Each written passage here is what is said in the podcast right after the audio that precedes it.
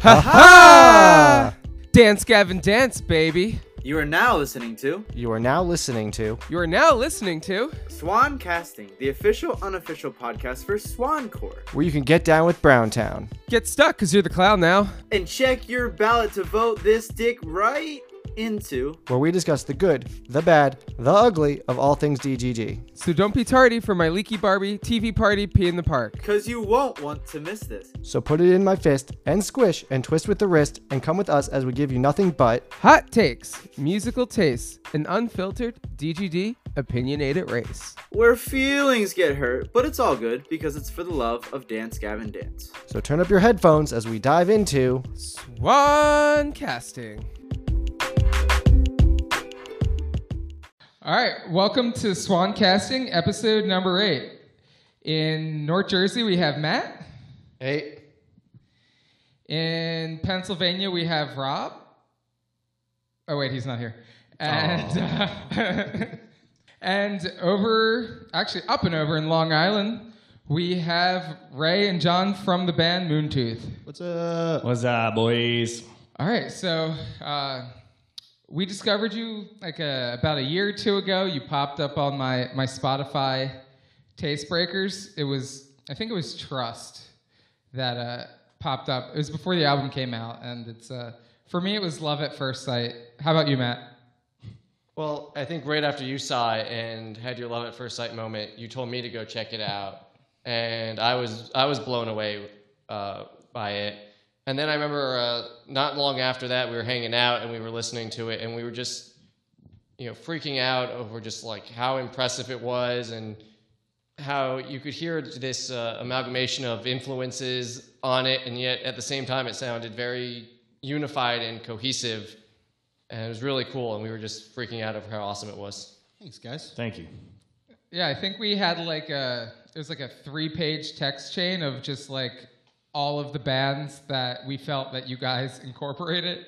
Everything from like Incubus, Foo Fighters, Mastodon, um, you know, then all the metal bands. That's that's uh, sounds about right. We, I mean, we get some weird ones, but there are a Yeah. few that like you know it's like a giant Venn diagram of like a thousand circles, but usually there's like ten or twenty that are the same. and Incubus Incubus is always a funny one because I think that's probably that's mostly John. I think because um, me Nick me and Nick especially didn't really grow up listening to Incubus that much. I think Vin did a little bit, but John's that was that was your shit for a Yeah, while. I, I haven't listened to them as much uh, in the years since we started Moontooth, but I l- used to listen to them when I was younger before I started playing drums, like all the time. Stopped listening to them for a while, started playing drums. A couple years later, started listening to them to them and realized like, oh my god, I, I'm drumming j- exactly like Jose from Incubus. So it's probably the same things going on with Brandon Boyd. Try not to rip off anybody off intentionally, but I never caught it. Like I never had, I never even would have thought about Incubus, but I'm also in the band, so mm. it's hard for me to have the objective opinion about it's like clean like. vocals, heavy music too, Yeah. heavy-ish music. Yeah, early on, Incubus was fairly heavy. They had like Yeah. some some nu metal vibes going on. What was your uh, John? What was your favorite Incubus album? Um, it's probably a, you know purists would probably be pissed off if I didn't say science right now, but um, it's a toss up between Morning View. I don't know. Make yourself in Morning View. Probably Morning View is the one that hit me the hardest. I was in like eighth grade at, at the time, and yeah, I I, had the Morning View sessions and. Uh, just watching them like living in this giant house and recording, I was like, I want to do that with my life. I want to like live with my buddies and record an album and just be in it and not have to deal with any other bullshit. And uh, but uh, I like to curl up to the murder. I kind of fell off a little bit after that, but I'll, I'll dip my toes in every now and again. I dig some of the shit they've done since then. That's that's funny because Morning View is like by far my favorite. I think it's a damn near perfect album. But Yeah, it's uh, I saw them uh, live and they did a aqueous transmission with the I love um, that song. what's that? It wasn't the lute. What's a s- I sitar? have no idea what it's called. I don't. I don't want to assume it's a sitar. It's probably something. Maybe a lute. I don't know. I think that's Definitely not a lute. I, di- it's I don't even like know the what the fuck a closest lute thing. is, it so. looks like a sitar, but it's probably. It sounds a little different. Um, but I only anyway. know the, the strings are really expensive on a lute, and that's the only thing I know about them. Somebody was playing at a coffee shop. These these are uh, hundred and twenty dollars for a pair of strings. Okay. Ma- Many days spent in high school listening to that song and songs from that album, just pining over girls that I didn't have the guts to talk to. Just wanted that morning view, right? right there, huh? Back back to loots. I didn't know people still played those. I thought that was just for like, um, Thought it died. You know, in The I do it all the time. yeah. Actually, I do, yeah. Well, because a lot of times shit's expensive, so why am I going to pay for shit? I might as well just go into a store and bust the window open and then, uh, and loot the shit out of it. You know? as a long as a long loot joke. All right, let's do it. Full podcast of dad jokes. yeah, I was gonna say, you guys have kids? No, no. Uh, not yet. I can't find them. just training. It's fucked up. They're out there somewhere. And, and so a, a quick Google search, and I'm not I'm not entirely sure if this is the correct way to pronounce it, uh, but the instrument is a uh, it's called a pipa.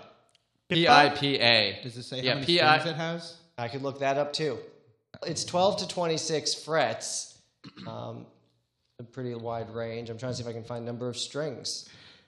This is Uh, this is great reading- there's a podcasting lot, right here. There's a lot. Of, I'm not, there, I got a lot of reading to do, so I'll, I'll have to. I'll, I'll have to give an answer in a. Yeah, Yeah. I'll have to answer that maybe in a future podcast. I'll have to provide the answer.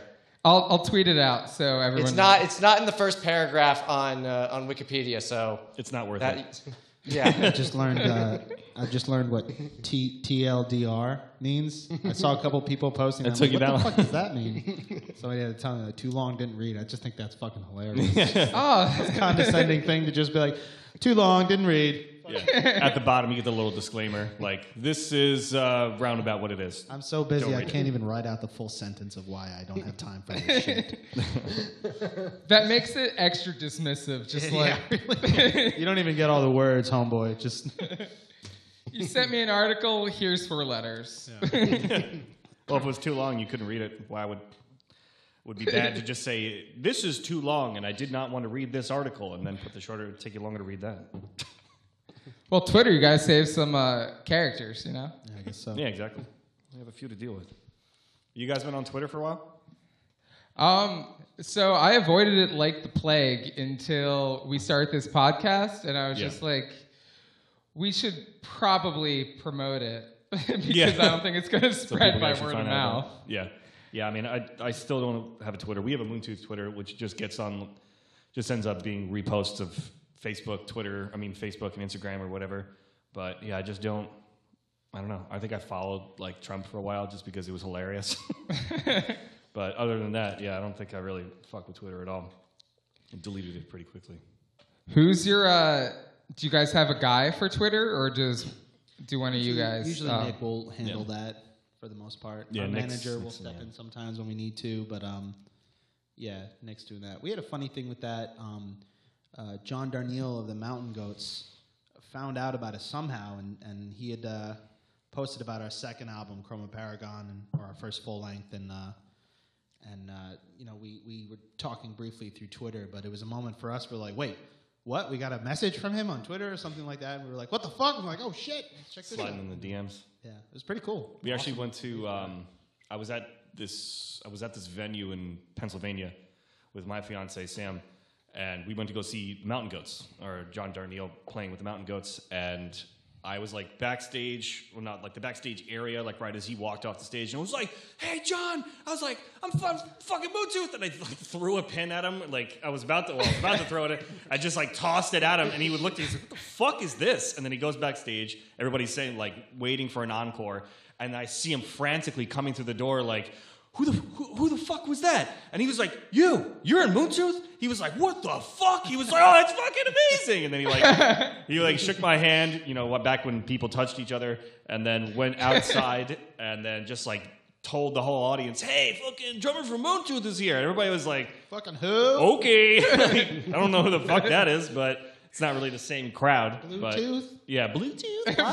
That's what we get all the time. Do I get free headphones? No, but it was funny. He was he was a really fucking nice guy, and he like sent me a me- I sent him a message on Twitter, and he got back to me that night and just just bullshitted for a little bit. He's a cool guy. Oh, that's cool. That's really cool. Before your um, live stream, I, I posted it on our Twitter, being like, "Hey, check these guys out. They're very heavily technical. You know, the song structures mostly all over the place, and you know, you guys got catchy vocals, and even like your guitar riffs and drum beats are like earworms. So we figured that'd be a this would be a good crossover pod from the post-hardcore to the. What do you guys consider yourself?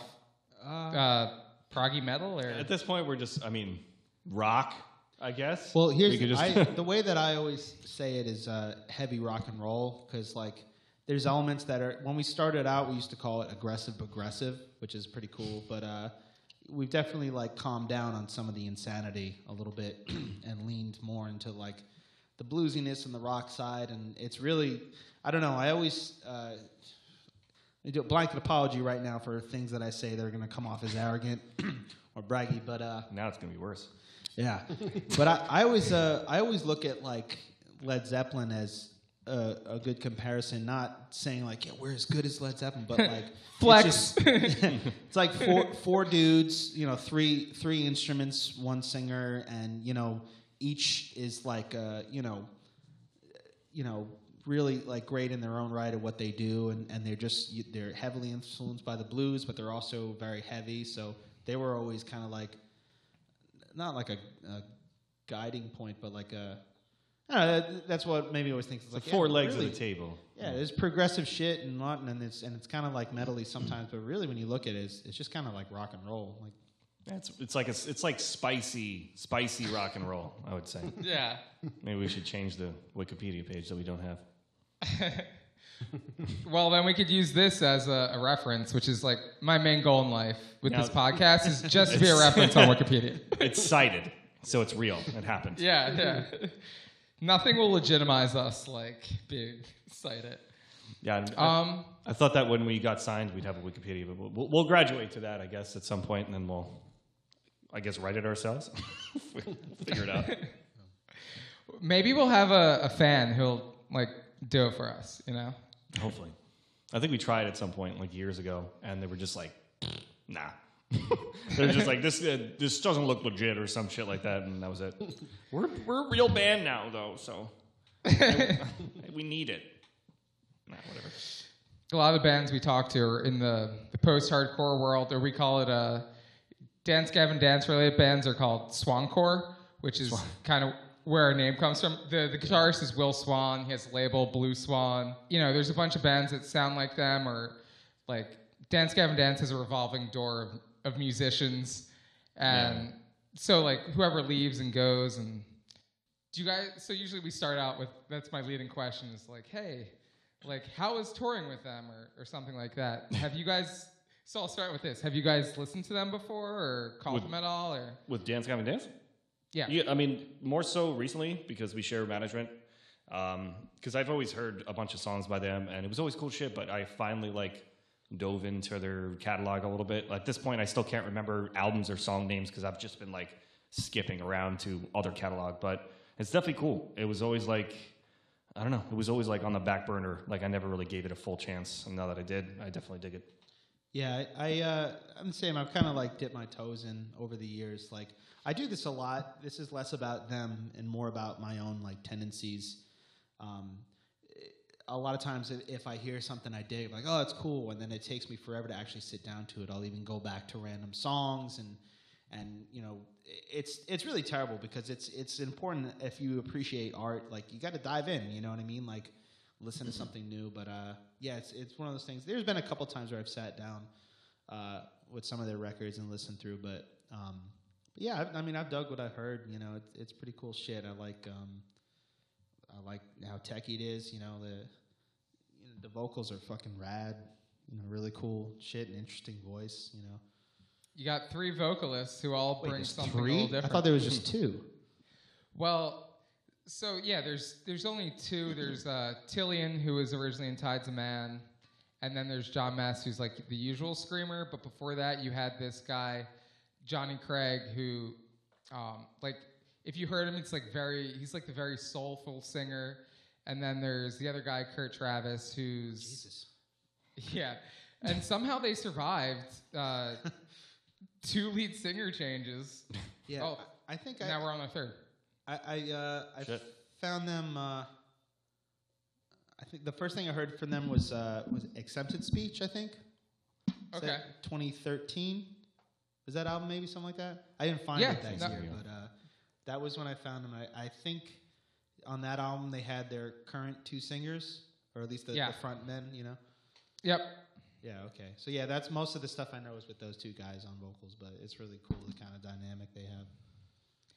Yeah, and I feel like they um they had a start like a little bit similar to how I feel like you guys were perceived originally based off of what I've I've read is that like they were different, they were combining a lot of things at once and like originally they um you know, members of like the the post-hardcore community were like these guys aren't doing it right.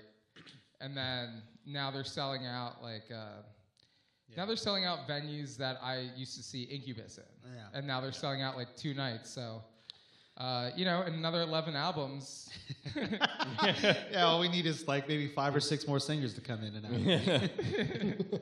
I, I think that ra- that raising a very interesting point. I mean, we, we get that kind of a, a lot, where you know the whole the whole kind of like, you know, they got a little a lot of different sounds going on, and and so it's something we pride ourselves on. We don't try to sound like how we sound. We just that's what naturally happens. You know, when we were we were s- one person writes one small thing, and then the rest of us react to it, and that's the sound that happens.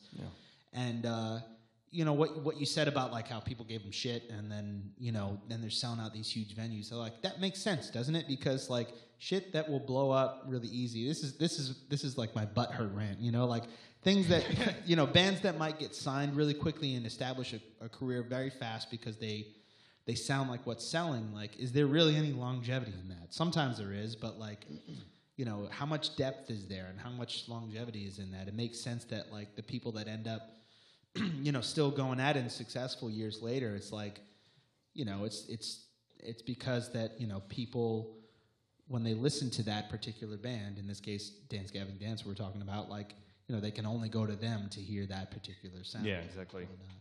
Yeah, you can only get. I mean, for me, there's there's a bunch of bands that have already done something that I like, and there's not. There's no reason to listen to another band that's doing that almost exact same. Like there's already there's already an ACDC. We don't need fucking twenty more bands that sound exactly like that because they're doing it. They're doing it well. I mean, I don't think anybody would try to really do Rage Against the Machine at this point, just because like it's probably impossible. I've seen so many bad like Rage covers just at like yeah. bars. It's it's just something that like I, I don't even think I would ever want to do, just because like there's so much power in what they're doing and the way they play it that I don't know, just don't want to touch it. But I mean, that's that's kind of what I go after. Like if a band's doing something, I like them to do like a few things really good, it's their style, and I can't go anywhere else. You know, everybody's making if everybody's making apple pie, then it's gonna get really fucking boring. But you gotta have a, a black bean pumpkin pie every once in a while to just just try some new shit. mm, black beans and pumpkin. It sounds like shit, but you know, it could Wait, work. is that a real thing? no, I'm just I literally I just came, whoop, just came out of my butt. But um, I thought you were like grandma's black bean and pumpkin pie. My recipe. grandmother always used to make pinto black bean pumpkin spicy Miller Lite pie, and I loved it. That's what y'all need to aspire to is Miller Lite pie, which is what happens to your stomach. Oh, Oh, she thanks called for it, getting me a uh, beer, John. I really appreciate She it. She called it all Miller, no filler. You need one? yeah, Need sure. one. Thank you. There you go. All right, cheers. Sorry, guys. Cheers, folks. Cheers, boys. Sorry, getting off topic like crazy. That's tends to happen with us. Um, yeah, this is kind of what we're all about. Yeah. Yeah. Right on. We, we go on the ta- on the tangents a lot. We we start off with very serious, structured interviews, and it just it felt kind of wrong. I'd rather just have like a conversation. Uh, yeah, agreed. I just Sounds like my sex life. But it, it also like I, I completely understand the you know the you know the wanting you know to have bands that are bringing something kind of new to the table too because that's like that's probably like my number one gripe with uh, with Greta Van Fleet like they're all Oh super my talented. god, dude! Oh my god, Matt! I s- came this close to fucking saying them. I'm like, should I bring them up? I decided not to, but that's It's- exactly what I was thinking of. I thought you were going there. they're they're super they're super talented. Um, but I, I just think that they're they're leaning a little bit too much into the the Zeppelin, Zeppelin. sound. you know, I, I would love to hear them do something that's kind of their own, They and I think they great could pull it off. Yeah. yeah, I think they have it, and I think you know maybe to, you know to get themselves in the spotlight. Yeah, sure, lean into the the Zeppelin thing, but now that they've kind of got the attention, I, I want to hear them. Yeah, you No, I know mean, this is I'm this it'd is the great. thing with with them as an example, but I'll, you know you could use it to talk about plenty of other bands that just like okay we want to sound exactly like this, and you know we might use one or two bands to just rip off everything about them. And Greta Van Fleet is like ridiculous. That's almost like a like a joke somebody made. Like, what if we got like some kids and we make dressed them ex- in, in Led Zeppelin costumes and we gave them Led Zeppelin's instruments and we had them just rewrite Led Zeppelin songs and then it worked and it got them big. But like, you know, in in this day and age when like balls out guitar rock is like not you know, so prominent. You know what I mean? Like all the fucking like Q104 dads. that's a New York radio station for those unaware. Like, um, they latched onto it because they're like, oh yeah, you know, young people playing rock and roll. It's just like, no, dude. There's so many young people playing rock and roll. not the These guys just sounded like Led Zeppelin, so they got off. But like, they got successful. So what does that tell young kids with guitars? That that tells them, okay, if we want to make it, we have to sound and look and act and move exactly like somebody who already made it. And that is the antithesis of what Yeah. rock and roll is, you know? Rock and roll is saying like fuck you, I'm going to do it my way. So they're they're really that's Greta Van Fleet's true blasphemy and and perhaps another big terrible thing is the fact that Headline. they're all incredibly talented. Like they'd probably be a fucking kick-ass band if they just did their own thing. How old? How old are those kids? Uh, they I mean they start Aren't they I like think they're super young, like sixteen or something? Yeah, so it's like there's part of that to think about too. I guess that's the only difference between them and Led Zeppelin. If they if they have sex with a 16 year old kid, then they're not going to get arrested. Yeah, that's they're even ripping off their fucking uh, Yeah, they're- sexual habits too. they're going having right sex for with it. underage girls. I bet. Oh, you can't man. get canceled if you're underage. if they're underage already, then they're all She set. had sex with me, man. I'm 15. Headline. No. No, don't. no, Please don't. but So you guys, you guys have your own fresh sound, and uh, so you guys have also. I feel like there's a huge difference between uh, Chroma Paragon, your your first full length, and Crux. Um, like uh, Chroma Paragon is very very chaotic. I feel like you guys brought out all the stops, but not necessarily in like a you overdid it kind of way because like even the weird tangents and stuff are still like kind of earworms Yeah. You know and then you guys transition into your your latest um, full length crux which uh, is like a little more melodic there's a little more sound structure and i mean i personally think as far as uh, the vocals are concerned is that john you just seemed like a lot more comfortable and you shined like a lot more. Like i feel like there's more po the lyrics are more poetic like i mean you're still coming in and out at crazy ass times and your feel is just insane like i don't i don't know how you come up with that kind of stuff but well, um, well, thank you. Uh, one one of the interesting things about this is that so it has to do with when we started. Uh, Nick and Ray had played in a band called Exemption for about eight years or so, and um, that band ended, and Moontooth started. I joined as the singer, and um, you know they they were just writing this crazy shit, and I had never like front well actually you know not talking about when i was like younger in high school and shit like that but like as somebody who had already started touring and actually playing in bands i had never been like the lead vocalist and stuff so th- I, I loved their music nick and ray's music so much.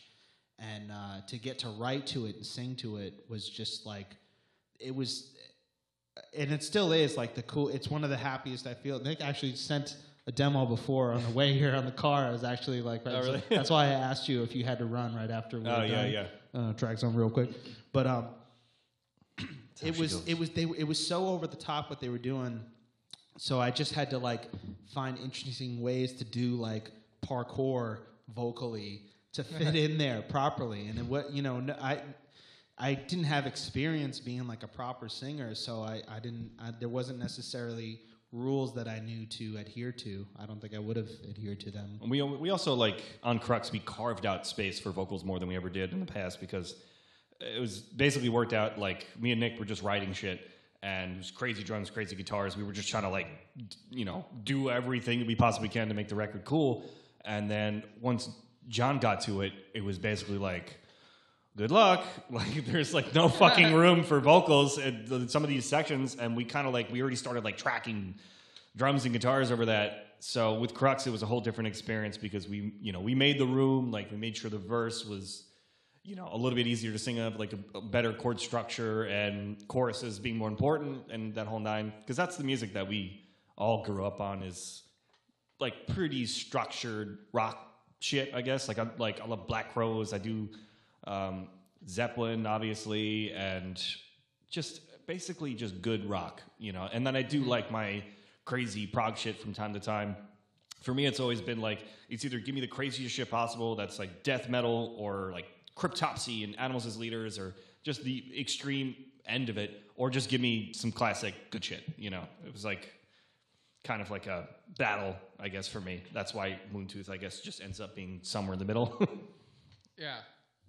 So um, going back to that first album, like uh, John, what was it? What was it like for you to?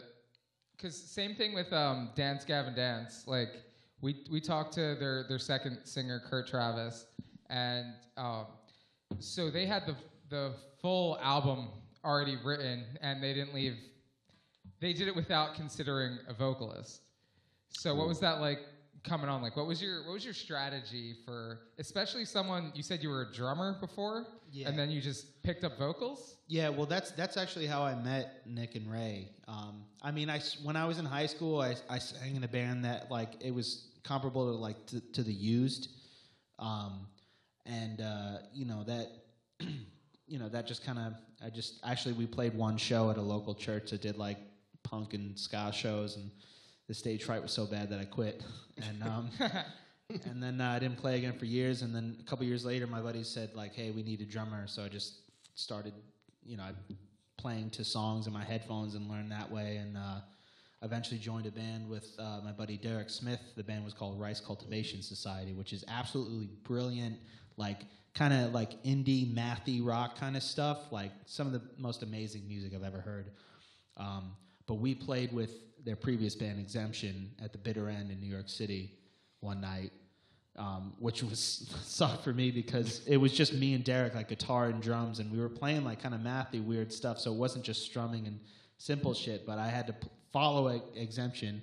So if you've seen Nick and Ray do what they do in Moontooth, you can imagine what they were doing. I had to follow Ray, and I had to use his kit, which was like, oh fuck me, you know. Um, but that's how I met him, and then Nick joined that band. Um, uh, sorry, I got into a little history lesson there, but um, No, go for it.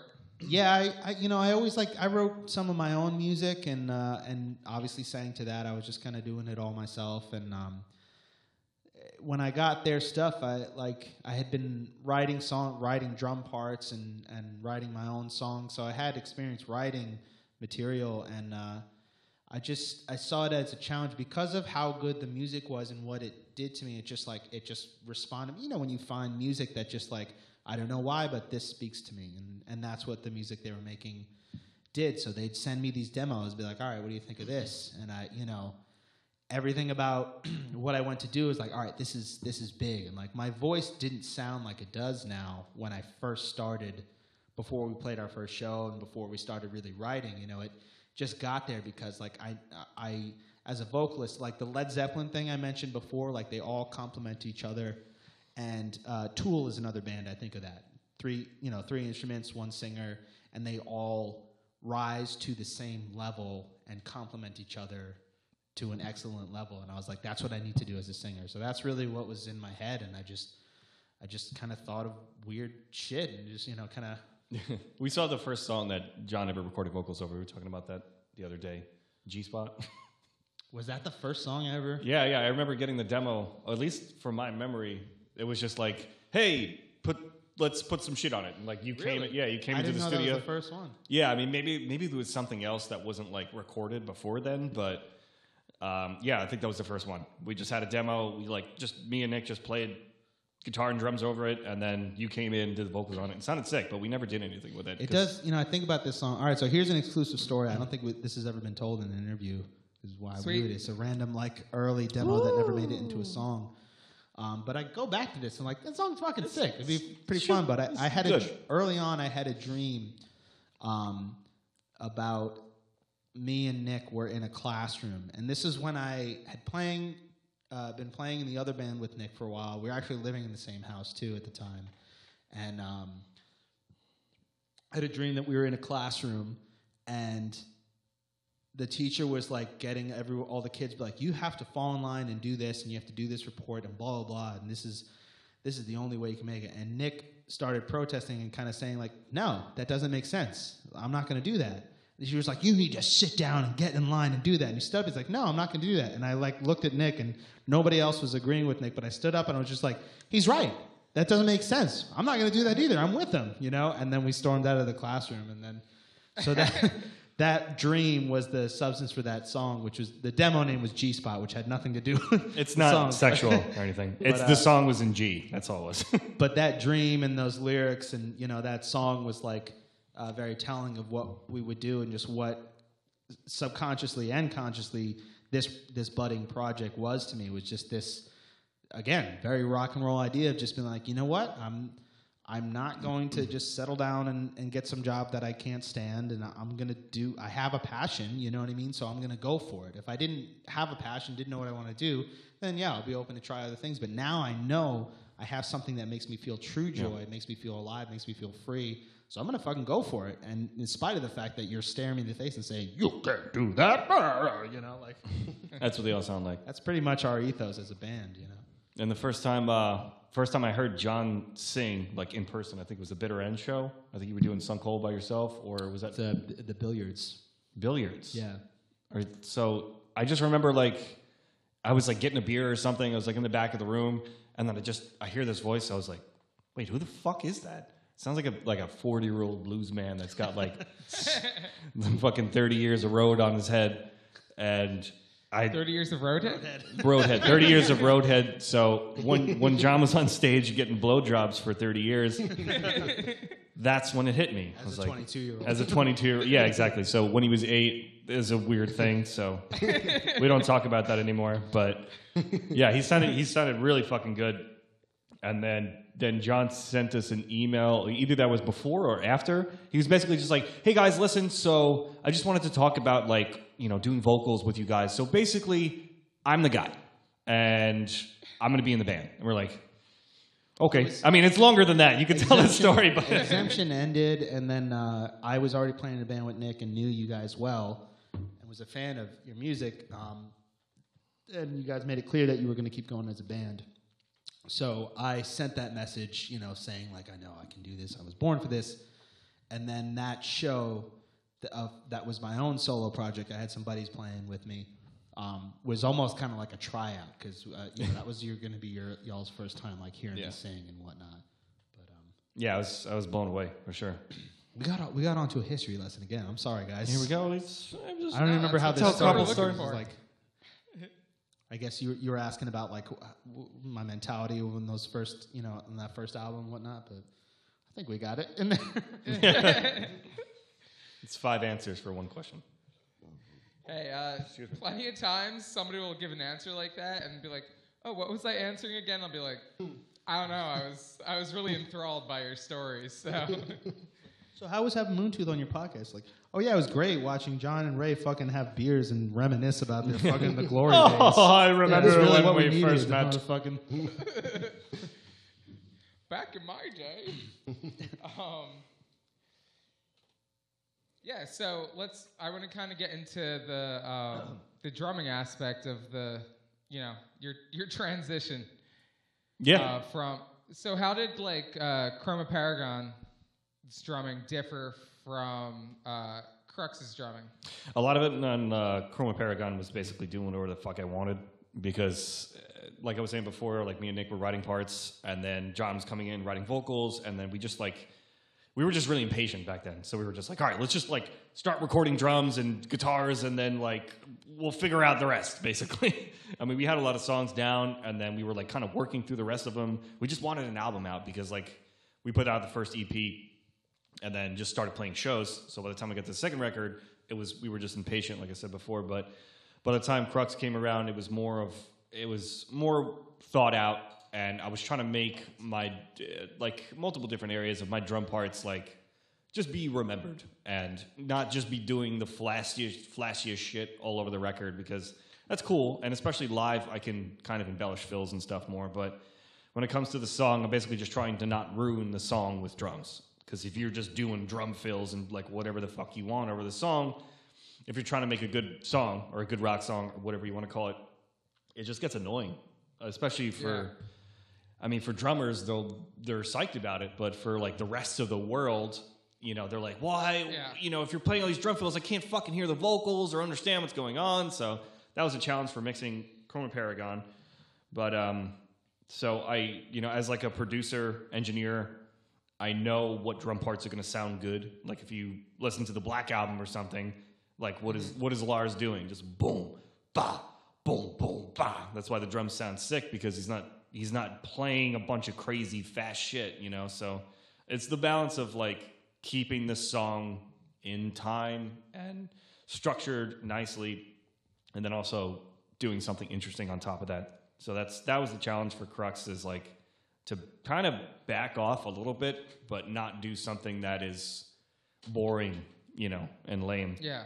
But for for us, it's like you know, if I play a basic rock beat for a minute, it's like, all right, well, this is getting you know, this, this is getting a little boring. So you know, try to spice it up without you know, without compromising the song, which is basically my main focus for the record.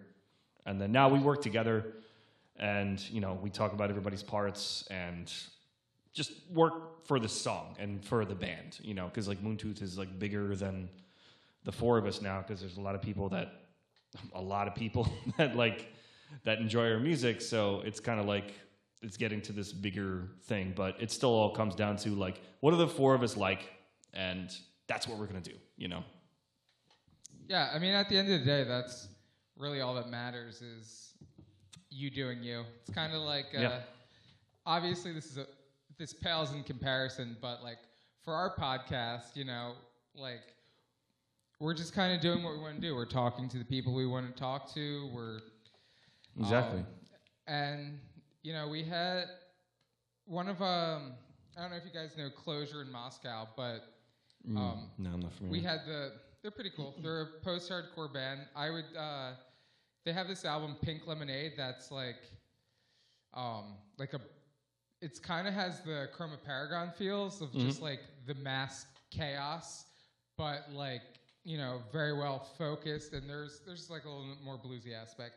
But Cool. anyway, he's just saying like, you know, if you just do good shit, like just do your own shit, like I mean, it takes luck to get to that next step, but if you're if you're doing something special and people find you, then that's like how you you will truly blow up. And I Yeah, I mean that makes perfect sense. It's always a balance of like being good at what you do and luck, you know, because you could there, there's a million musicians out there or artists, painters, whatever that are really good at what they do and nobody hears about it because of a million different reasons or it just didn't it wasn't the right time or it wasn't promoted or you always find these like little gold mines here and there for like amazing artists, but I think an, another thing to say on that that I've always thought is that um, um,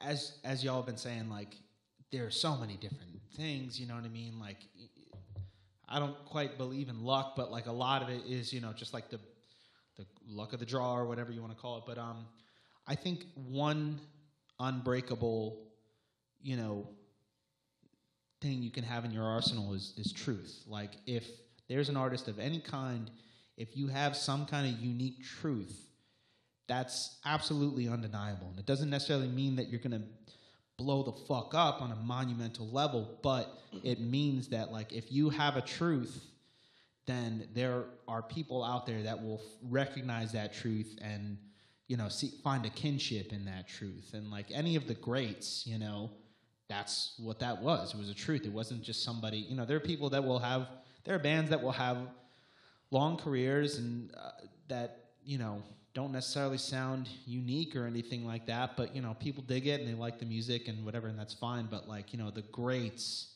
it's they had something true and undeniable, and that was like it was only them that could have brought that about. But yeah, the truth, it, it, it it's it's got to be that. Like the That's strongest perfect. thing you can have as an artist is if you're listening to yourself and you're being true. Because if you're trying to mold your sound to something, it's just not going to be as great as you can be. It might work, might make you successful, but you might not have longevity. You might not. I don't know. It's I guess at the end of the day, it's a matter of your own goals. But yeah, truth in in art is an undeniable thing. You know. Yeah, so one of the things that um, you guys do that I before like the whole 2020 end of the world pandemic thing came on, I just felt like there was a lot of um, civil unrest, and I just remember, you know, back in the 90s, we had Rage Against the Machine, we had I was gonna say Audioslave, Yeah. but Still. more Tom Morello. But we had a lot of um, protest music, and like we were gonna interview um, one of my friends in this band called uh, Sharptooth, and so they're very political, and I was just like, the thing was, like, I was always, why aren't artists putting their their feelings into music? Is it like too safe? Where you guys, I like really appreciated the fact that like whether or not I agree with an artist's political stances, I think it means a lot more to put your how you feel about a certain topic into your music rather than just tweeting about it. Like I feel like you guys Of course. will put your money where your mouth is. Yeah, I mean that was that's always been a big part of our shit. Like, I don't know, it's especially if you have like you have a platform to inform people of your beliefs. Like, if people want to listen to it, they can. If they don't, they don't have to listen to your music. You know, it's not like we're, a f you know, it's not like we're fucking CNN or something where we have to be biased. Like, we could just tell people whatever the fuck we want to tell. You know, if they want to listen to it, cool. If they don't, whatever. Yeah, it's your think- story. Yeah, Yeah. I think a couple good things to mention on this topic is is uh, one. First of all, like kind of the reason that we include that in our music is that a big deal is what Ray had to say. Like, if we have a platform, like, yeah, I mean, we should be addressing some things that should be addressed. Uh, another thing is that a lot of the times it gets lumped into being something political, but if if you've you know a lot of that hasn't made it into our songs some of it has but um even the stuff we talk about publicly on social media and whatnot the conversations we start we try to open up um you know it's it's when i think of like oh that's political that to me that makes me think of like Democrats' views on the economy versus like Republican views on the economy or taxes or something like that. And a lot of the shit that we're talking about and you hear in these protest music has a lot more to do with groups of people being, you know, done like injustice being done to groups of people based on their race, their their gender, their sexual orientation, stuff like that. And the people that don't want to fucking hear it, they call it like, oh, like why you gotta bring politics into this? Like, I'm not talking about politics, man. I'm talking about like, like a, like a Human rights. Yes, exactly. That you know what mm-hmm. I mean, and and especially the fact that like we're four straight white dudes. You know what I mean? Like I think it's important to acknowledge the fact that like the shit that we're talking about is shit that like we for the most part have not had to deal with. You know what I mean? And like that's part of the problem. And and another thing to mention on this, which I, I have to absolutely say, is that like you know we we you know talk about this stuff. Sometimes we have some song material on this on these topics, but like I'm I'm not well educated. You know what I mean? Like I, I don't claim to be have any like depth of knowledge. I just like Yeah. I can understand injustice when I see it, and I can also understand you know the fact that like i if i have the luxury of not having to address this stuff because a lot of these issues like i won't have to face because i'm a straight white dude and like these pro- you know what i mean? I think that's fucked up you know? So. Yeah. Well, I think it's um, really interesting that you guys, like, you know, I'm not not saying that you guys are like a necessarily small band, but you're not you're not Taylor Swift. No. So like they're so you were doing it before it was like you know cool or like. Well, now everyone's super pissed off. So I that was disrespectful. I didn't mean it that way, but like No, I know exactly pissed what you mean. It's a lot. It's a lot easier to like to, to post Black Lives Matter in your Twitter feed than it was a year ago, especially like you know when Crux came out and um, Yeah, that was fucking before anything like with George Floyd. It's it wasn't before any of this stuff had been happening because obviously this stuff, especially like the killing of like innocent black people by police officers specifically, like obviously this shit has been going on as long as we've been a fucking country. You know what I mean? But um, yeah, to think about like you know one of the the first times we kind of talked about this stuff was just when Trump was getting elected, and that was just because. Based off of the fucking rhetoric that he was stirring up with, you know, Wall. fucking Proud Yeah, Boys exactly. and, and all the racist, like, you know, oh God. But uh, well, I was just going to say another thing about that. Well, um, one more thing I wanted to say about that was like, in terms of putting it in the music, um, one, I think there is a responsibility to to a degree, and also, um, I I had a friend of mine who like we don't share political beliefs and I don't know. He like he goes red in some ways, and I think that like he looks. It's like what I was saying before. He looks at it as a political thing, and I'm kind of looking at it as a human rights thing, and I don't think he gets that. Anyway, um, but we, you know, you know, one time he said to me, you know, when it came on the topic of Musketeers, which is a song about showing solidarity with people of color, oppressed people of color specifically, and and people of different sexual orientations and gender identities, and so on and so forth. Um, you know, you know, he says just like, I just don't think, you know, he's like, it's a good song, but it's like, you know, I just don't think like, you, I don't think you should be singing about that stuff in the songs. I think just like leave the politics out of it. And first of all, like everything I said about it being called politics, that's one thing aside. But what I also said to him was like, you know, I didn't, I didn't say this to him. I thought about it afterwards, after we yelled at each other for two hours. Um, but uh, just don't give him this podcast link. You'll be good.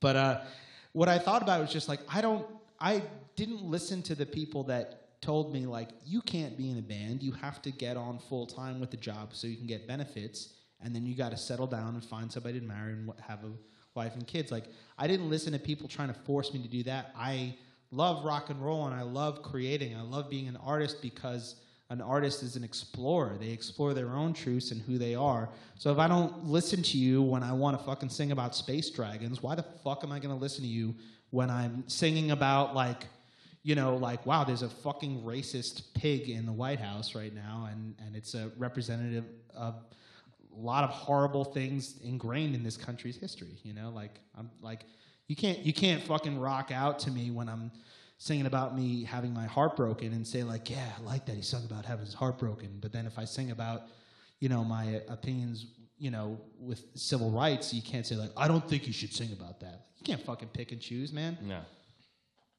Say whatever the fuck I want to say. And I'm going to ju- jump in here and just point out that uh, you know I'm, I'm- I also kind of, as you were saying, that I also realized that uh, when you think about it, you know, people are saying like, "Oh, stick to music, don't talk about politics," but politics and music have been intertwined for a long time now. You know, Yeah, exactly. you know, you have you know all the protest music of the '60s, and you know, it's not like this is new and just coming out of nowhere. Yeah, it's but I feel like going on for a I while. feel like that sentiment has died a little bit. Like people are just, you know, because everything's so polarizing. Like people are afraid to. no, yeah, exactly. It's like just because this challenges your fucking like safe white existence that you've never had to think about any of these things and you don't want to hear about it now doesn't mean like you can tell me to fucking not sing about it or just like shut up and play guitar or anything like that. Like the only reason you're hearing me is because I had the guts to say and do something that you didn't have the guts to do or perhaps didn't have the passion for, you know. I think for I a lot of- say call it guts. You know? Yeah. No, I think for a lot of bands, it ends up being, you know, once the music industry shifted and music was free, it's like if you're going to open up a fucking pizzeria and then all of a sudden pizza's free, like, why would you do that? But so now we're all in this position and people are just trying to be safer and safer and safer and just like, just give people, give people something like that is tried and tested. Do the do the same song structure and this and that, and you know, don't do anything too complicated, and keep your lyrics about like beer and like missing your home and whatever else, and tonight and party and whatever the fuck it is, just so everybody from your parents, your grandma, and a 14 year old kid who like your music, you're broadening your audience. I mean, it makes sense for people that are, you know, after music to just make money and not really express them. Yeah, it's fucking McDonald's. It's apple pie. It's fucking McDonald's. Here's something sweet, dumbass. Eat it up. It'll make you fat and it'll kill you when you're 45. Yeah, because there's yeah there's there's formulas for you know what sells and that and bands are just constantly sticking to that more than ever now.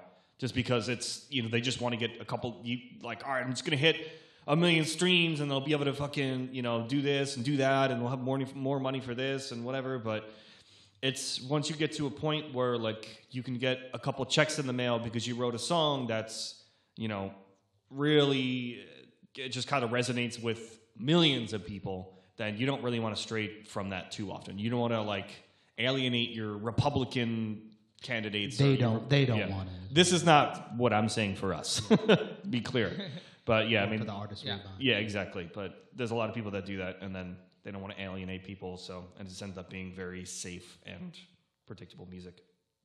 Did you guys ever feel any like trepidation or any pushback from your label for your your messaging?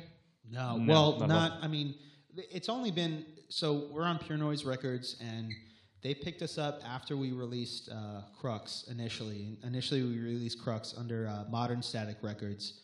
Two really good friends of ours, Tom and Travis, absolutely wonderful people, uh, both involved in the music industry, and they started up this label and you know they're kindred spirits you know what i mean? When we we had this record and and a lot of labels didn't want to jump on it because they're like oh well yeah this is really cool but uh you know it's not exactly sounding like what's selling so we can't you know?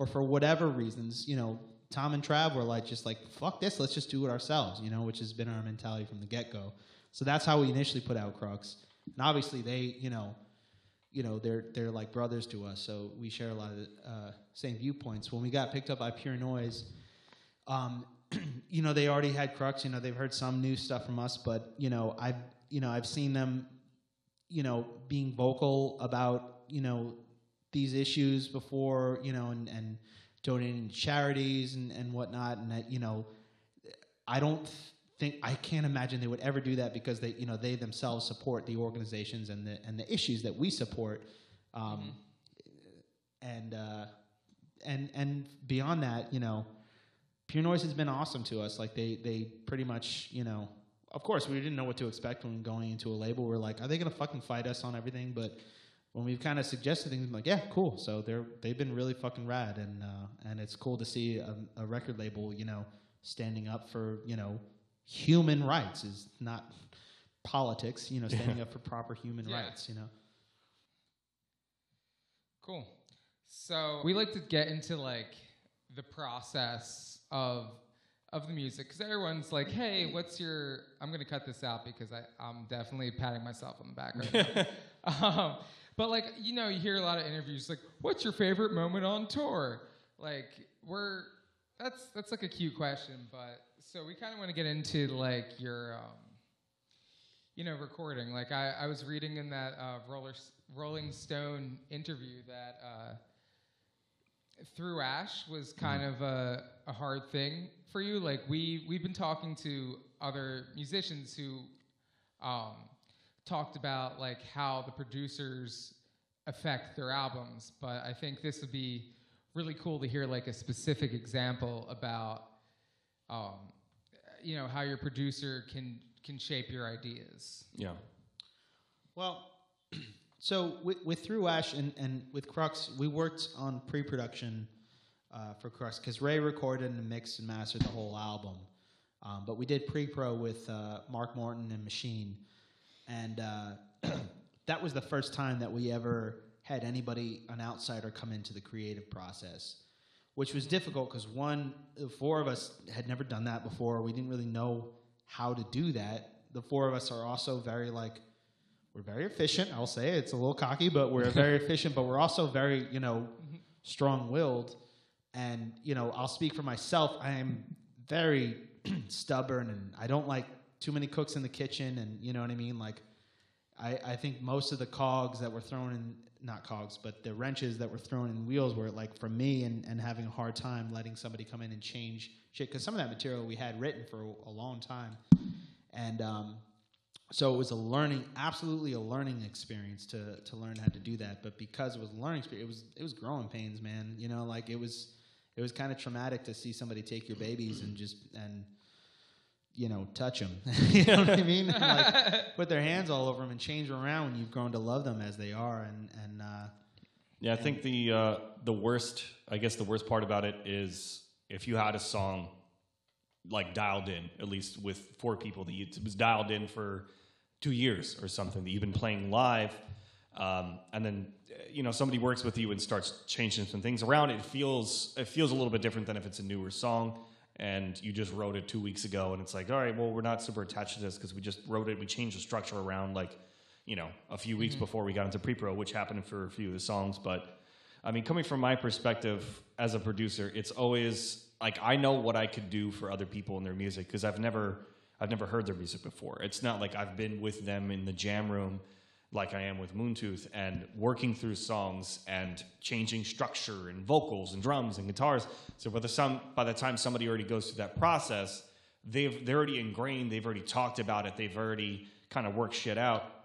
So when I hear it for the first time, I go, "Oh, uh, intro's too long or you know something is something's not quite right about this vocal melody or whatever the process may be because you know i'm not it's not my baby which you know which is a good reason to involve a producer or an outside Yeah. person. You know what I mean? Like you don't have to work with a producer, but if you want to invite somebody in, it's important to be open to those changes. Which you know we're not. I mean, we knew like they you know might want to change things around, but we would never like knowing like oh yeah, working with a producer, adding uh, inviting a fifth and in this case a sixth person in to change some things up. You know, like obviously they're going to want to change things around, but we didn't. We had never experienced what that felt like and and how to roll with the punches. because i've done it for i've done it for other people's music but like i said before it's never my it's never my own shit. Or if somebody like hires me to play drums on their record and they say hey uh, this drum part's a little weird i don't really like it like it doesn't like i'm not like oh my god like i can't believe that you told me what to play. Like i'm there to do a job i'm there to play drums on their record. If they don't like something Yeah.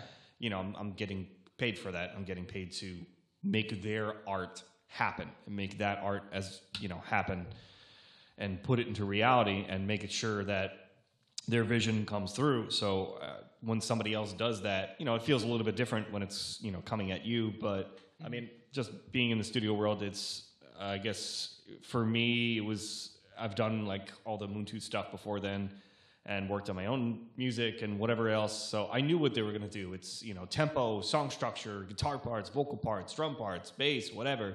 Like everything is you know up to discussion basically.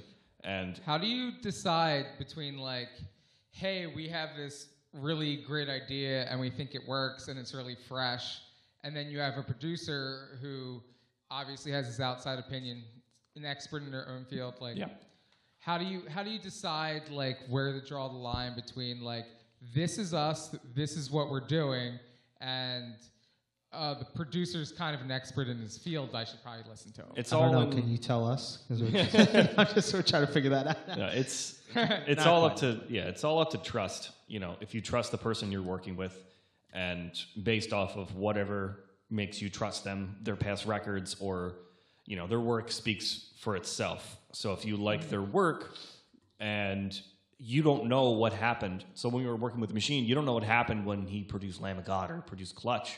All I know is that I liked those records, and I like those records better than other people that have produced those bands, um, with the exception of Lamb of God. But um, so for me, it was yeah, it was like all right, I already know that I'm gonna listen to this guy unless it's like lame or it's a just a if all of us look at each other and go ew that's not a good idea and he's all about it but then you if you you know you got four other people or five other people saying that's not a good idea then we'll rethink about it but if you know if the producer suggests something that we all hear and we're like oh yeah it's not what i did but that actually sounds good and then we'll I roll think- with it from that I think it's what's important to do, and this is coming from the person in the band. Like, I'll take full responsibility for like I have the hardest time like letting somebody in do that. You know what I mm-hmm. mean? Um, Yeah. I it's detrimental when you're letting somebody change things just to change them and just because you're working with a producer. That's no good.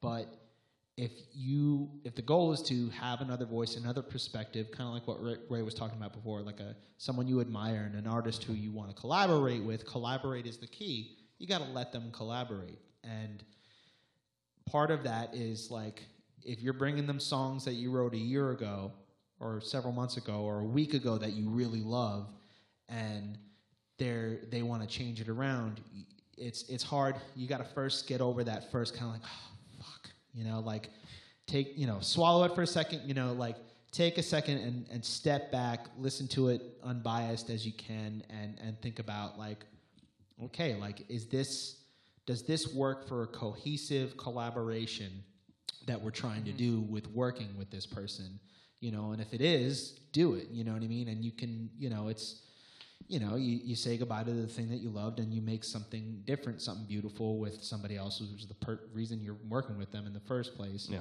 you know don't do it. Just if someone's you know kind of again what ray was saying like if everybody just feels uncomfortable and doesn't like it you know don't do something you feel totally uncomfortable with. Uh, or i guess no what's the way to put it? Don't do something that compromises your truth you know you know because it's going to be uncomfortable but that again that's the role of the artist. If you're an artist you're an explorer and the whole point of being an artist is to explore and step outside of your comfort zones so it's going to be uncomfortable you know but like feel uncomfortable let that hit you go throw your tantrum you know whatever and, then think about it. Outside of the tantrum and outside of that initial um, discomfort if you listen to it honestly and you ask yourself honestly like am i upset because i really like that other part or am i upset because i think this sounds like shit and i don't feel comfortable being the voice of this part or this thing that they're trying to do you know? And if you're uncomfortable and you feel like it's untrue to yourself then don't do it. But if you know if you're just hung up on uh on uh you know because you know a part that you used to like that got cut you know like remember like you chose to invite somebody in and collaborate you know Yeah, this is what i remind myself of and try You just have it like posted on your wall while you're uh, you're recording. Yeah. calm down john I have a I have a question about uh, about the production end of things. Um, you know, and this question kind of comes from you know an example with uh, with Dance Gavin Dance is their Acceptance Speech album. They've released two versions of that album because a lot of people felt that the the production on the first release kind of fell flat, and the the re-release is unbelievable. You know, it, I have a friend It literally went from an album that he really didn't care for to it's now his favorite Dance Gavin Dance album Yeah. uh, just on you know, I guess a remix, remaster, or maybe just even a remaster. I'm not entirely sure. But my question is, you know, is when those type of things happen, is that just you know the band's vision not coming together, you know, like they thought it would? Is it a communication issue with the band and the production team? You know, where do where do those issues come from? So I mean, yeah, when you're producing a record, there's there's so many different variables. Um, so it could be a multitude of different things. Like it could be communication error. It could be um, it could be budget constraints. It could be um, it could be uh, the producer just got divorced and he's or he or she is just not a good fucking place and or the band and the producer just didn't align up. Like everybody goes, okay, so we want this band, whoever it is, we want to go in with this dude because he produced uh, six albums and half of them got Grammys, Grammys, and this and that. And uh, you know, on paper it makes sense. Like, all right, this band, this person, let's make it happen. And then sometimes it just doesn't, or it's sometimes it just they don't click, and then there's fights in the studio and this and that. But you know, at the end of the day, we're talking about human beings. Like every, you know, producers are artists as well. You know, they have a job to do, but you know, they have to, you know, spread their wings a little bit and create while they're in the middle of the process. And if what they're doing doesn't quite align with what the band wants, then it's it turns into a battle where the band's pulling a record into a different way, and the producer doesn't want that, and it's you know pulling into a different direction, and then you end up with a compromise. So sometimes a compromise is not good. where it's like if you would have just either the band is going to do their own record or the producer is going to do what he or she feels fit for the band because you know there's sometimes uncomfortable decisions where all right you know we got a bass player that loves to sing this one song and it doesn't sound good and the band loves it and the producer's like how long have you been singing uh three weeks. And then you as a producer you have to make an uncomfortable call and say hey listen like your lead singer sounds better than this person. And then if the band doesn't want to do it then you end up with a song that for the rest of the world they don't know who's singing that song. They just hear it and like why is that not good as a third song? or something like that. So there's there's so many different things that can make or break a record. And once again it's just human beings and their emotions and wherever they're at at that point in life but um, as far as like remixes and stuff goes i mean some bands do remixes so they can get off a label or just uh, not you know if they just got their rights back to a record or something hey let's remix it and put it out so we own the masters and then we can sell these records press vinyl press cds and then make all the money off of it um, there's also yeah, that Dance Gavin. Dance is more into uh, pandering to their really, really. Uh, I mean, I don't want to speak badly about it. yeah i'm not saying that's what they did but yeah. No, we're- we're a terrible community and very very loyal, but like we say too much. But I guess you know, inter- the internet. yeah Um, so have you personally ran into things like that, where like when you were producing, like you experienced a lot of pushback from a band that you were just like, oh, they're they're doing it wrong. Yeah, I mean, I'm never gonna I'm never gonna tell somebody that their their songs are totally wrong or anything like that because you know that's it's half my job. Half my job is to you know take somebody's vision and make it a reality. Whatever that means, that means maybe you know there's too there's too many guitar parts or you got three guitar players and there's fucking 27 solos going at the same time or whatever the case may be. But yeah, of course, especially when I was younger, like when I first started, um, me and my partner Anthony here at Westfall Com- uh, Recording Company, when we first started doing projects when we were like 19 or 18, like we kind of just we didn't want to upset anybody, so we didn't want to say, hey, you know, this guitar part's a little weird, or you know, the drums are a little a little strange, or just too just too much. So we kind of just let certain projects fly, and there was a bunch of stuff that we didn't like, but we didn't want to upset anybody because we're 19 years old. Like we don't, you know, we, we don't have fucking gold plaques hanging on the wall. Like, hey, I'm fucking, I got Yeah. 12 Grammys and this and that. And when once you get yourself more established, you know, and you have some credits and this and that, then you know people hear your work, they like it, and they take it more seriously. So it's a little easier to work with artists and kind of get your vision into the band as well. Um, just because of that outsider perspective, you know, you've been listening to your own songs and playing in your own gigs, and you know, you don't really get brutal honesty from your friends because all your friends are going to say, "Yo, this is fucking sick," you know. But if It's it's hard to tell your friends. It is, like, yeah. Uh, Like, I oh my god, like please don't post this. I'm so embarrassed for you. Yeah. And then exactly. you could you could be like, uh, yeah, maybe maybe practice some more. But Yeah. like, all right, I'm gonna post this. I'm like, okay. yeah. No, it's it's tough, but I mean, at this point, I've you know I've gotten a little little better at doing that with artists, especially from the experiences that we've went through, you know, as a band. Um, just learning learning from other producers, and you know, when somebody has the the credibility to do that, you know, and they that's you know their only job, which is also, which is another thing, but you know, it's easier to work with bands, and if you give them suggestions, they might take your suggestions a little bit more than you know somebody like me that doesn't have Grammys. but um, Not yet. not yet.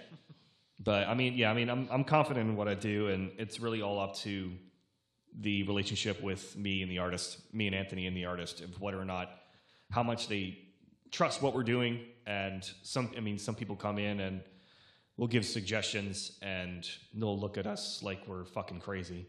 Not because the ideas are out there, but just how dare you? Like, how dare you Yeah. even tell me to change one note? The, oh, yeah, no, I like that. I understand. And I think it's better, but I'm not going to do it because I just don't want to. Yeah, yeah. That's that's that initial discomfort. you yeah, but it's really uncomfortable to have like somebody come in because it's like, who the fuck is this guy? Like, who, you know, why is he telling me what to do with my guitar or my drums? Like, unless you trust the person, then it's not going to work. Yeah. Uh, so I've actually really wanted to have a producer on for for a while because so many. It's like, um, I mean, I play drums. Uh, Matt plays guitar, and our uh, our other host is uh, he sings. Obviously, we're all we're all garbage compared to you guys, or just you know to any real musicians. But like, Don't shortchange yourself. Yeah, don't do that. you haven't heard me play. uh, shit, where was I going with this? Well, if it's anything like your microphone stand, then maybe you got some problems. Oh Jesus! Sorry, Whoa. I know, that's the sick burn. Says the guy who has a fucking recording studio.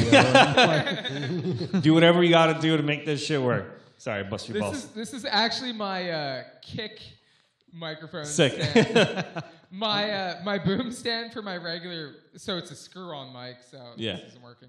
But my other one, it it came with this mic, and um, you know while I was setting up last Friday, it decided that despite me never unscrewing it or screwing it in, it just got it stripped. It's gonna fucking strip. Yeah, I mean, it doesn't matter like if you buy like the most the most expensive microphone stands, which I don't. I get like shit like we constantly replacing mic stands because like if you just you just twist it like crazy, somebody's like doing vocals and they just grab it and just fucking strip it. Like it's gonna happen. I have microphones with mic stands with tape on them, so I'm just busting your fucking ball. Literally, there's one in the other room. It's fucking duct tape on it. So we're No, I'm, I- I'm why fucking don't with you, you. why, Ray, why don't you tell them about the microphone I was going to use, and why don't you tell them how I ended up using this 58 here? yeah, so I had a nice uh, SM7, and it has a buzz to it now. So it goes. So yeah, so I'm not that pro, guys. Is that uh is that an SM58 over there? Yeah, he's got a 58. 58s unite. Woo! Yeah, it's like the two broadcast mics, the RE20 and the SM7. Fucking Joe Rogan's got the SM7s. They sound good, but it's just really buzzy today for some I'll reason. track with that a lot. Yeah, which yeah. Is, you were saying before how it's like not as, or that particular your your SM7 is not I think an issue with I'm yelling my head off. Yeah, because people like if we're tracking like a screamer or something, they just grab the mic, they want to take it off the stand, and they want to hold it and scream into it, and then we're done. They like, all right, let me come in and listen to the take, and they just just throw it on the fucking ground. so yeah, that that's that's happened over the past few weeks, and now it just has a buzz to it. So I gotta gotta get another one or fix it either way. Yeah, I mean this this guy. If your if your mouth isn't over it, if you're not like fully eating the yeah, ice you have to cone, you have to be in there. which which is like hard because you know I'll be singing and playing while I'm drumming. Obviously, still garbage. That's but, tough. Uh, but you gotta like it's hard to keep your head in this like so close to the microphone. While I I inherited a uh, like a 1975 like Led Zeppelin steel like I literally have the biggest floor tom that's awesome. not fl- oh, my floor tom is bigger than everyone's bass drum. That's my awesome. bass drum is the biggest one that Evans makes without special ordering it. That's awesome. So. I have to. So I'm playing up here like all day, which is yeah. really, really fucking. Do you have I forget where I your Do you have your mic on your left side when you're playing drums and singing? Yeah, You could do the 'cause I- I fucking yeah, the Mastodon where he has it like just literally hanging over his fucking head. But he sing he sings a lot now. He sings like full songs, but I usually have it to my left. I end up like doing that as I'm playing drums, trying to lean over, and then it usually as I'm playing, if I don't tighten it enough, it just ends up floating away. so I have, to, I have to grab it, like smack it with a stick to get it back into my face, and then it just just spins around in a circle. Yeah, the, it's not the show that Ray was talking about when before Moontooth started that he saw a sat or he saw my band play. I was singing in the band, but I was playing drums too, mostly because like I couldn't find somebody to play drums with, so I just kind of like did it myself. But all that shit was just like trying to find the microphone, but still hit the beats and everything, and like it's uh, It's hard. Yeah, I mean, you did it really well. I feel like I can Yeah. every once in a while go like, oh, and that's pretty much it. I can't. Yeah, I I can't sing didn't. full. Whenever I played in that band, I definitely didn't sing as well as I could normally sing, and I definitely didn't drum as well as I could normally drum. it's yeah, Both it's- of them went down just to meet in the middle and happen.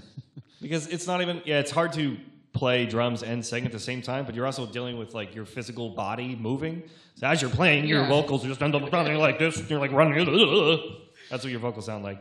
It doesn't. You Yeah, can't like no, keep a steady note. which is Yeah, that's It's tough. it's it's just like cracking me up because oh, actually, um, this is this is a good transition here to John just like running around like a madman and then doing vocals. So I saw you co- you guys came to um, Philadelphia. The, one of the last shows I saw before the world ended Dude. was was you guys at Moontooth. Uh, Milk Boy. Milk Boy. Oh, is that one? That That's was our last show Yeah. before the pandemic. Was it? That That was was our literally last, the last fucking show, show. yeah. Oh shit! Did we talk at that show? We did. I have a, I have a picture with you. That's right. Sorry, man.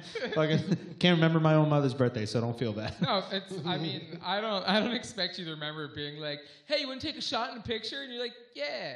So That was a uh, great show, man. You guys That's a lot of fun. des- destroyed it, but I just remember, which I'm like a little pissed that I was reading some articles and someone like basically jacked my my story for this one. My lead-in was just that like I just remember you being in the crowd at the with the opening band, just like fucking going crazy and running around and and I was just like, oh man, this like I love Moontooth, but there is no way that this guy will be able to to sing a full set after running around. Because I've I've seen like very active singers on stage, like um, the band Finch, for example, where Nate runs around, like physically runs around the whole time, and he by the end of the show, his vocals suck because he's just exhausted. And I was I assumed the same was going to happen for you, and I was like, this guy doesn't even care. and then and then you got up there, and like, if I was wearing panties, they would have dropped. Like you, like you fucking got up there, and I've actually never seen anyone with so much. I guess the the term they would have used back in the day be like mic control. Like literally your stage presence and your your vocals like while jumping around and nodding your head and doing this that and the other thing like your vocals came out just like honestly i didn't think you could do your own vocals live because they're just so impressive in general and then after running around and then you did them i was just like shit Thanks, man. Um, well, you know, it's it's really like I can only speak for myself. Um, I, I've never been like trained as a singer, um, so there's a lot of things that I really can't speak to or, or understand. Um, but I don't know when it comes down to it. Like it, part of like my mentality on the day to day is like I, I very much believe in just the idea of like find a way to get it done. If you got to fucking move a cabinet through a door that looks too big to make it through the door, or looks like how the hell am I going to get this cabinet out when I really clearly need two people? You just find a way to get it done, and that that was that is hundred percent like the attitude of like Nick and Ray and like the caliber of musicians that they are. Like Thanks, bud. I knew coming in like this is top tier shit, and I have to be like I got to be fucking Jordan for this. So that has been present not only in what we were talking about earlier in, in, in terms of the writing, but in terms of the performance too. And uh, I don't know. I've just kind of found a way to make it happen in terms of like you know going ape shit and still hitting the notes. I mean, as a person, I've got a lot of energy in general, so that like helps the type of person I am. I'm sure. Um, but uh, you know, obviously, you find the spots. You know, there are certain things on the album where like you know might not sound as pristine, but none of it does, and that's the whole point of like our live shows. Like it's a rock and roll band, it's a rock and roll show. It's not going to sound as pristine as the uh, as the album, but like, um, yeah, I, I view my performance as a singer without any instruments in this band. My performance when we play live is not just my voice. The voice, it's very important. If I sound like shit, I mean, there are plenty of bands where the singers like will kind of sound crappy, but like they're going ape shit, and it's still such a great live show. Like, you know, but I want it to be like I want to hit the notes. I don't want to be flat. I want I don't want to be missing every third line because I'm trying to take a breath. I want to get all those notes. So I just find a way to find the breath.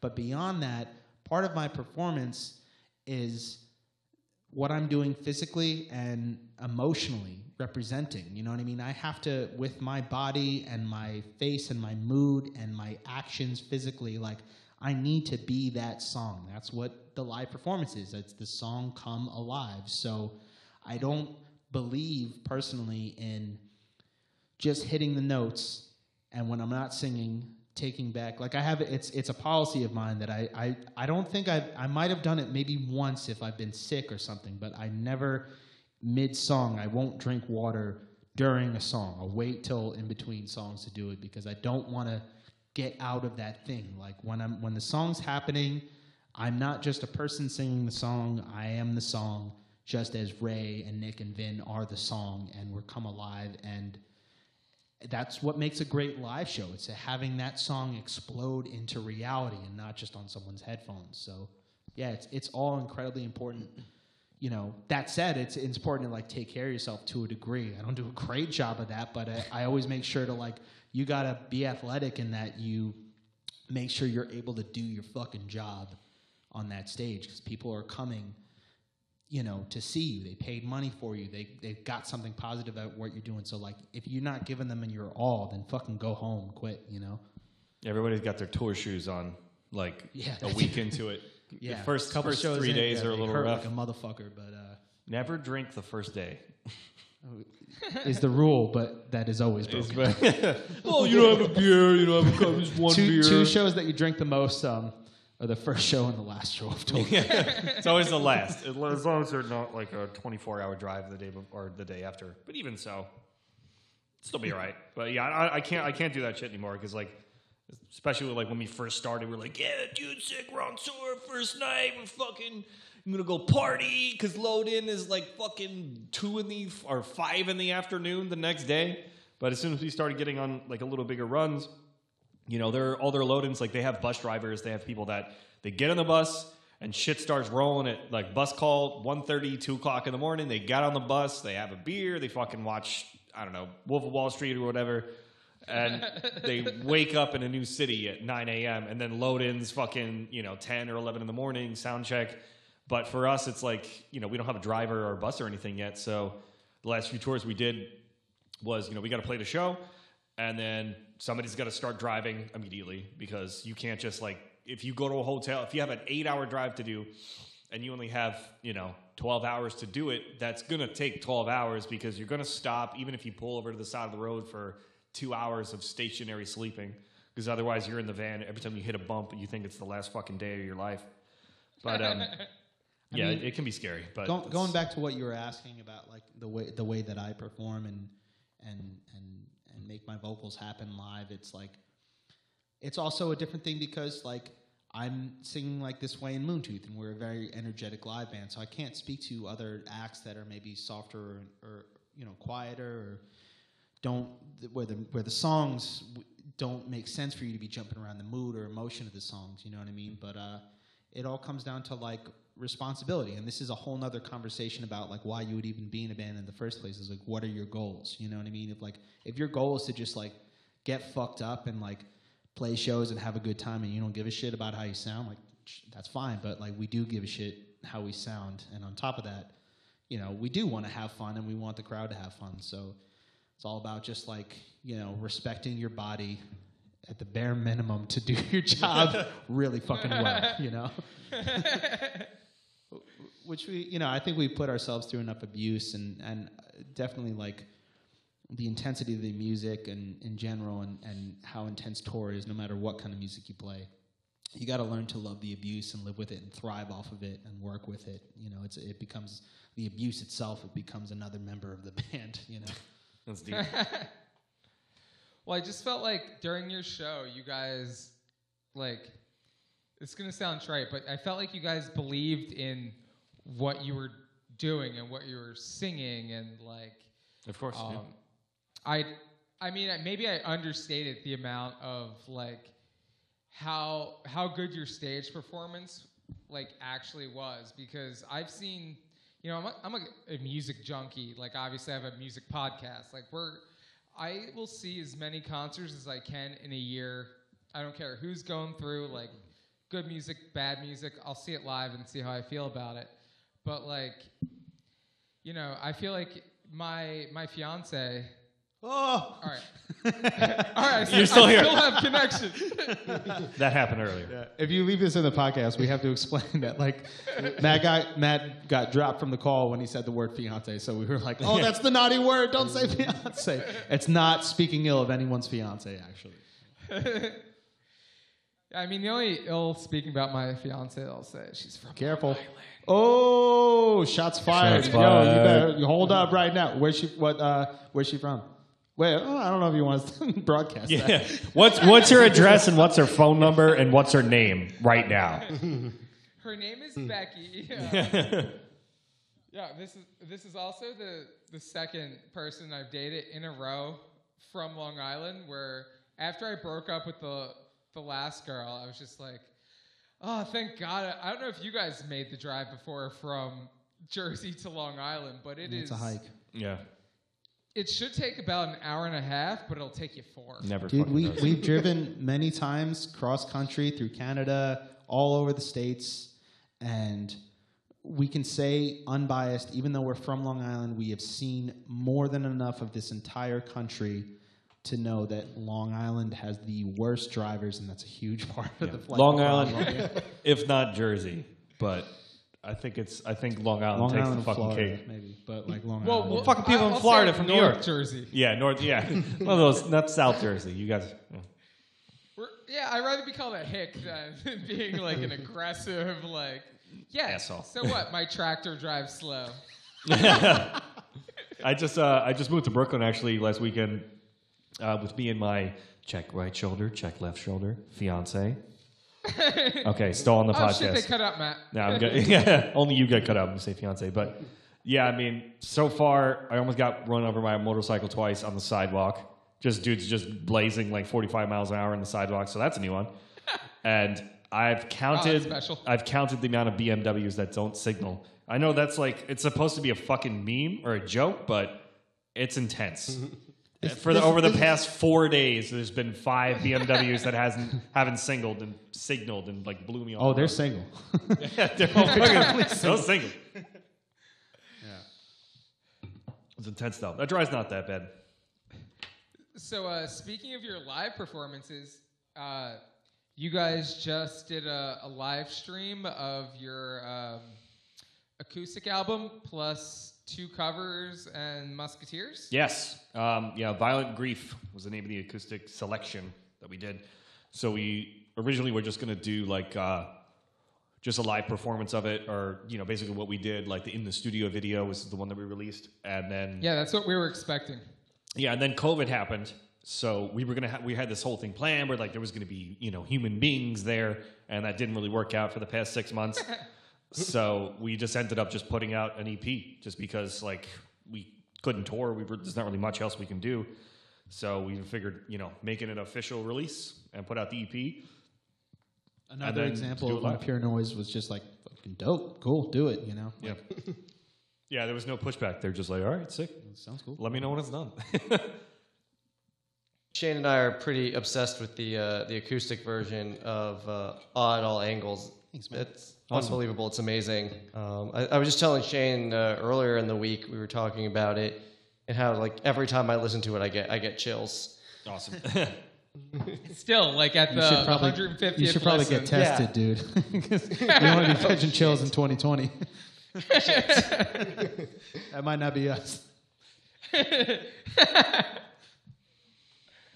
And the other thing, just just about the the entire acoustic set in general, how cool it is that you maintain the uh, the amount of energy you have in your you know the regular original songs. It they translate right to the acoustic really well. Yeah, they didn't lose Awesome. any juice or emotion. Thank you.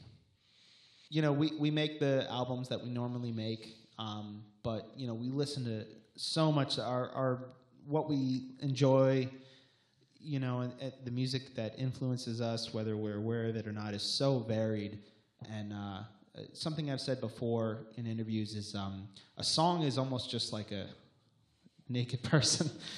As I'm sorry to say, but like think of it this way: you know, a song is just like an entity, and you could that person can dress up in any kind of outfit. They could dye their hair a certain color. They could speak with an accent. You know, you know what I mean. There's a lot of different ways. So that's that's kind of what we were thinking with that. We you know we just wanted to explore different moods a little bit. Sometimes we wanted to keep it very close to the original. Sometimes we wanted to you know mess around with it a little bit. But it you know the whole acoustic EP was a great chance for us to show our different strengths and interests. Really, you know.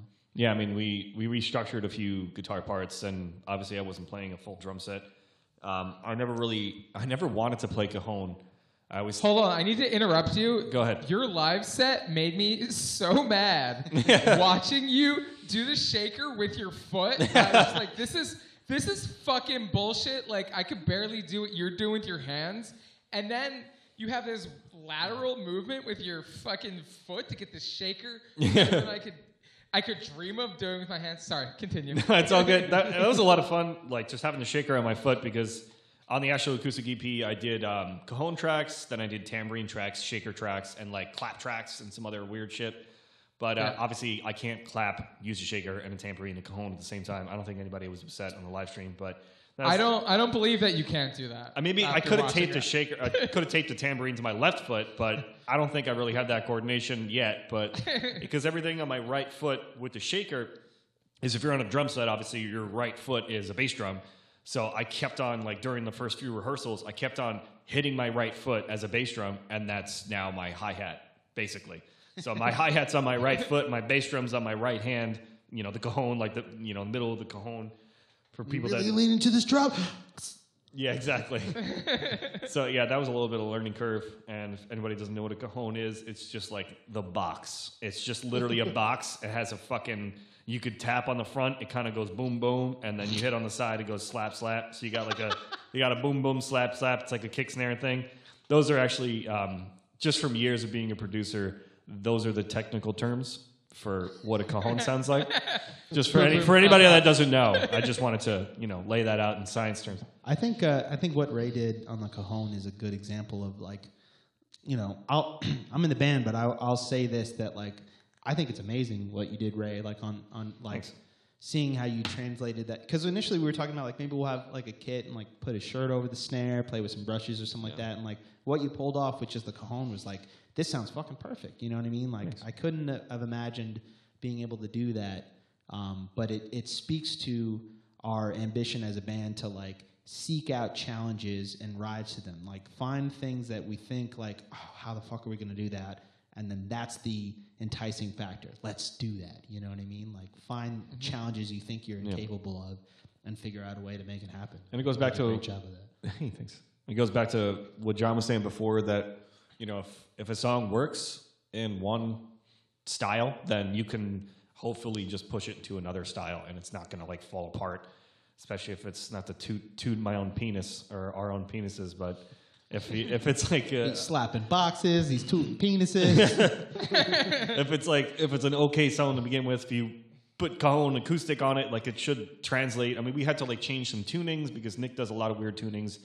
Um, like uh, like a double A, where your two low strings are an octave away from each other. Like it's D standard on the guitar, and then the low it's yeah double double G on the bottom. So like that doesn't work on acoustic guitar because it just sounds like a I don't know. It sounds like a bridge cable farting or something. Just doesn't really work. So we had to tune it back up into a normal tuning, and then just kind of strum it a little bit more because the more intricate guitar work. I mean, he still he pulled it off amazingly on um, auto angles because that's all like guitar lead work the entire time.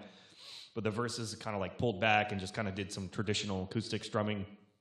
And I mean, amazing. Another main reason why we wanted to do this is because it depends on the venue and the show. But a lot of time, a lot of times, like especially in the past when you're playing smaller venues and bars, like John just got shortchanged, where the PA was like just a little shitty speaker and one of them didn't work and then like all you hear is just like over yeah. You just hear some guitars drums maybe a little bit of bass and just like a dull roar of vocals. So you know i mean that was obviously really frustrating for all of us but especially for john but this was a good opportunity. So like you're gonna hear him and he's his voice is fucking crazy loud. If anybody's like if you hear him singing in a room he just sounds like a like a freight train singing if that makes sense but it's like yeah he's he was louder than Yeah, I was- everybody I was the room. there. yeah there's been shows where speaking of pa problems where excuse me where PA cuts out for any any particular reason. But um, if a PA cuts out or you can't hear something, he'll just fucking drop the mic, run into the crowd, and this is like you know earlier on, and just start singing and screaming in people's faces just so he, they can hear him. So like he'll go do a set in front of two people, then the next two people, the next five people, and just kind of like walk around the room and sing. But so this was definitely a good opportunity for him to be heard. Yeah, I mean we're doing better on that lately with bigger venues and Yeah, stuff. yeah. Just don't slap anybody's ass, and you'll be uh, Hmm. you'll be safe. We should. Should we? Well, now that you said that, we probably kind of have to explain This is- There, was, there was a show, uh, probably in our first couple years of playing, where uh, um, in Virginia, and- Amazing venue, amazing people. Yeah, uh, at the time, ugh, let's not go into a huge history lesson, but anyways, basically, one of our, I, I turned around at one point and, uh, well, first of all, I noticed like a mic had fallen over, so I went to fix it, and I forget exactly what it was, but basically, like in the midst of the song, I didn't realize that I was putting the snare mic on the amp, or vice versa, or something like that. So that's why I was fucked. And then, like you know, a couple seconds later, the sound guy came to fix it up. I didn't see him walk on stage and, and do that. And from behind, he looked exactly like one of our good buddies. So I just ran up and I just, as hard as I could, I slapped him on the ass. Like, and, uh, So he was mad. and, uh, but it was, turns out it was the fucking sound guy, which I didn't, even when I slapped him, I turned around and kept singing. I still thought it was my friend. and I didn't know it was the sound guy. And so he cut the PA and absolutely refused to turn it back on. So I just, we had a couple more songs and I just, I sang the rest of the song just screaming in people's faces. And, Yeah, I mean that that's that was one example. I mean, but other yeah, other times it was just like PA failure or just like you know it wasn't set up properly. But I mean that that guy was really cool about it. Kind of later because John was really apologetic. He was like, "Dude, I had no idea No, that was wasn't. you." he And wasn't. No, no. He, that guy wasn't cool. We, you might be mixing up stories. That guy. Oh, yeah, was- well, there's- I there's I went to great lengths afterwards to apologize and say I'm so you were cool. sorry. he was very butt hurt, dare I say? yes, About it. Um, Because obviously, I would never disrespect a yeah, you know, of course. stranger You're gonna slap like a that. sound guy's You know, the friend that. I whose ass I thought I was slapping would have just as easily slapped my own ass, and you know. Yeah, we have that one. We've known him for like seven years or Yeah. six years, Um, like since day one. So Yeah, but I mean, it's like it, the the whole thing is like, even if they don't hear me, they gonna hear me. You know what I'm saying? like, like it's it goes back to what we were talking about before.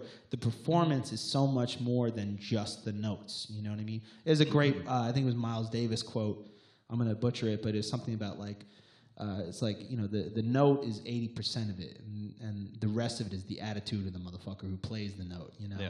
or something like that. And we, we we very much adhere to that philosophy. Yeah.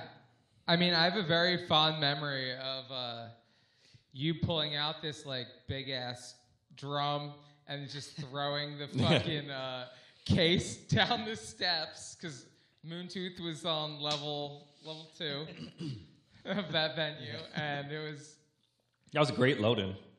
Oh God, yeah. That was terrible. That was an awesome show. It was rough loading though. That was like three fucking or two and a half flights of stairs or whatever it was. But I remember like getting the shit out of the car, like taking forever to find parking. We double parked. We're like, all right, fuck, let's get everything up the stairs. Okay, there's another set of stairs. Okay, that's fine. And the third set of stairs. I'm like, all right, well, at least we're at the door to the venue. And you open the door, and the fucking venue is like the stage is like another hundred feet across the floor. Like, this is, this is a sick joke. Though I will say, like most of the staff at, at Milk Boy treated us so well. Oh, yeah, took great people. care of us. So, and we love Philly Yeah. so much. Second home. Yeah, Philly's definitely one of our, our favorite places.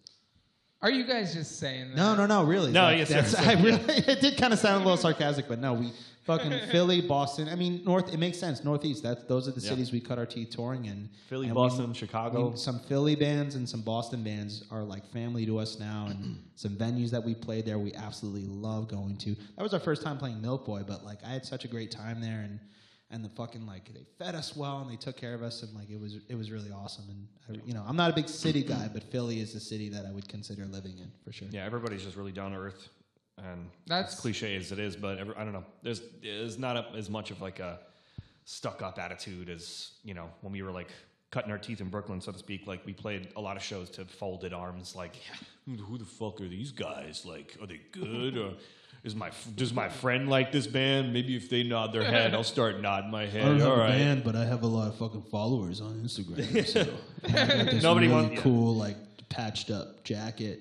Yeah, so I mean, that was that was a big part of like our, you know, starting our band as we're playing these shows on Brooklyn, like in Brooklyn and Long Island, to people that were just they were, you know, hard to get to. So you know, it's John's running around like a fucking crazy person, and I'm like throwing sticks around and crossing arms. Nick's jumping on shit just because like we were just trying to do everything we could just to get people to like give us a head nod or like raise an eyebrow, like, oh, this is pretty sick. There's like, two parts. It was like Yeah. everything we do live is definitely expressive of like I feel like I found the right three guys to be playing with because I found a kinship in them in that it feels like all of us have a fucking volcano for a heart instead of a heart and like you know what I mean and like so that's what we would normally do playing live but also like cutting our teeth in Brooklyn especially like it, you really had to fucking fight to win people over. You know, you had to be undenied. You have to. I mean, it's fucking New York City. You have to be undeniable Yeah. to like make your name. it's like Judgment Day for. I mean, my uh, so my brother, my brother, my future brother-in-law, um, which I love the dude. Like we go to shows all the time together, and awesome.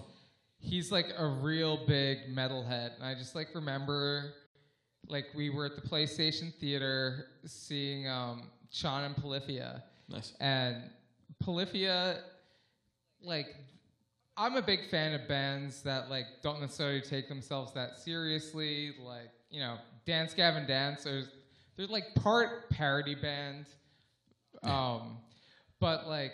So Polyphia, as a joke, because you know what kind of music they play, they're like very melodic, Yeah, of course. progressive metal, and uh, just for funsies, they split the crowd into the wall of death. and he was so offended to the point where like he liked them before that and just decided to never listen to them again because Because of the wall of death. they disrespected the wall of death. what is only Lamb of God can do the wall of death? We've done we've, we've done wall of deaths with with fake swords. oh yeah, South South by right? South by a couple times on Long Island, we did it. I mean, I, you know, as a listener, man, I think the listener's mind is very similar to the artist's mind because, like, you're if you're opening your mind and your heart to a new experience, that's being an artist. That's being an explorer. So it's like you don't want you don't you don't want to have too many laws. You know what I mean? Ironclad laws. You know what I mean? If someone's being like inappropriate or fucking disrespectful, uh, that's one thing, but you know what I mean. Like, yeah, I don't know. You don't you don't want to put up walls and shit. Again, that speaks to every, it's the antithesis of rock and roll. You know what I mean? Is that a kitty cat, by the way, that you're holding, sir? Or do- what is that? Is that a rat? Oh, it's That's a bunny! It's a Whoa! little bunny. Say hi, Kurt. Kurt, nice. His, uh, his name's Kurt Rabbits, named after the Dance Gavin Dance um, vocalist Kurt Travis. Nice. But uh, I had to pick him up because I let him run around and he tried to eat my mic wire, It's not good. w- which would have ruined this episode for me. Didn't he already chew through uh, another cable? uh, yeah, he ruined my good set of headphones. Usually I have a nice like noise canceling over the ears, like what you guys are wearing. Yeah. But um, he ate those, and then he ate my. Um, so I have this. It's like a little recording device. You can mix, you can master, you can do like fucking anything. It's like a 32 track recording thing. Nice. And uh, he ate, it's called a Zoom R16. I, I'm going to give a shout out to any uh, poor fake musician like myself who you can get everything you want in a, a thing for like $300. Is that that Zoom recorder that has the mics like on an X like XY or something? Here, I'll put him down. and I'll, I'll show you what, I, what I'm packing. Don't, don't put the bunny down. We're just gonna hear the audio cut out in two seconds. It's fucking Easter Bunny rage. See that white thing? Yes. Oh, cool.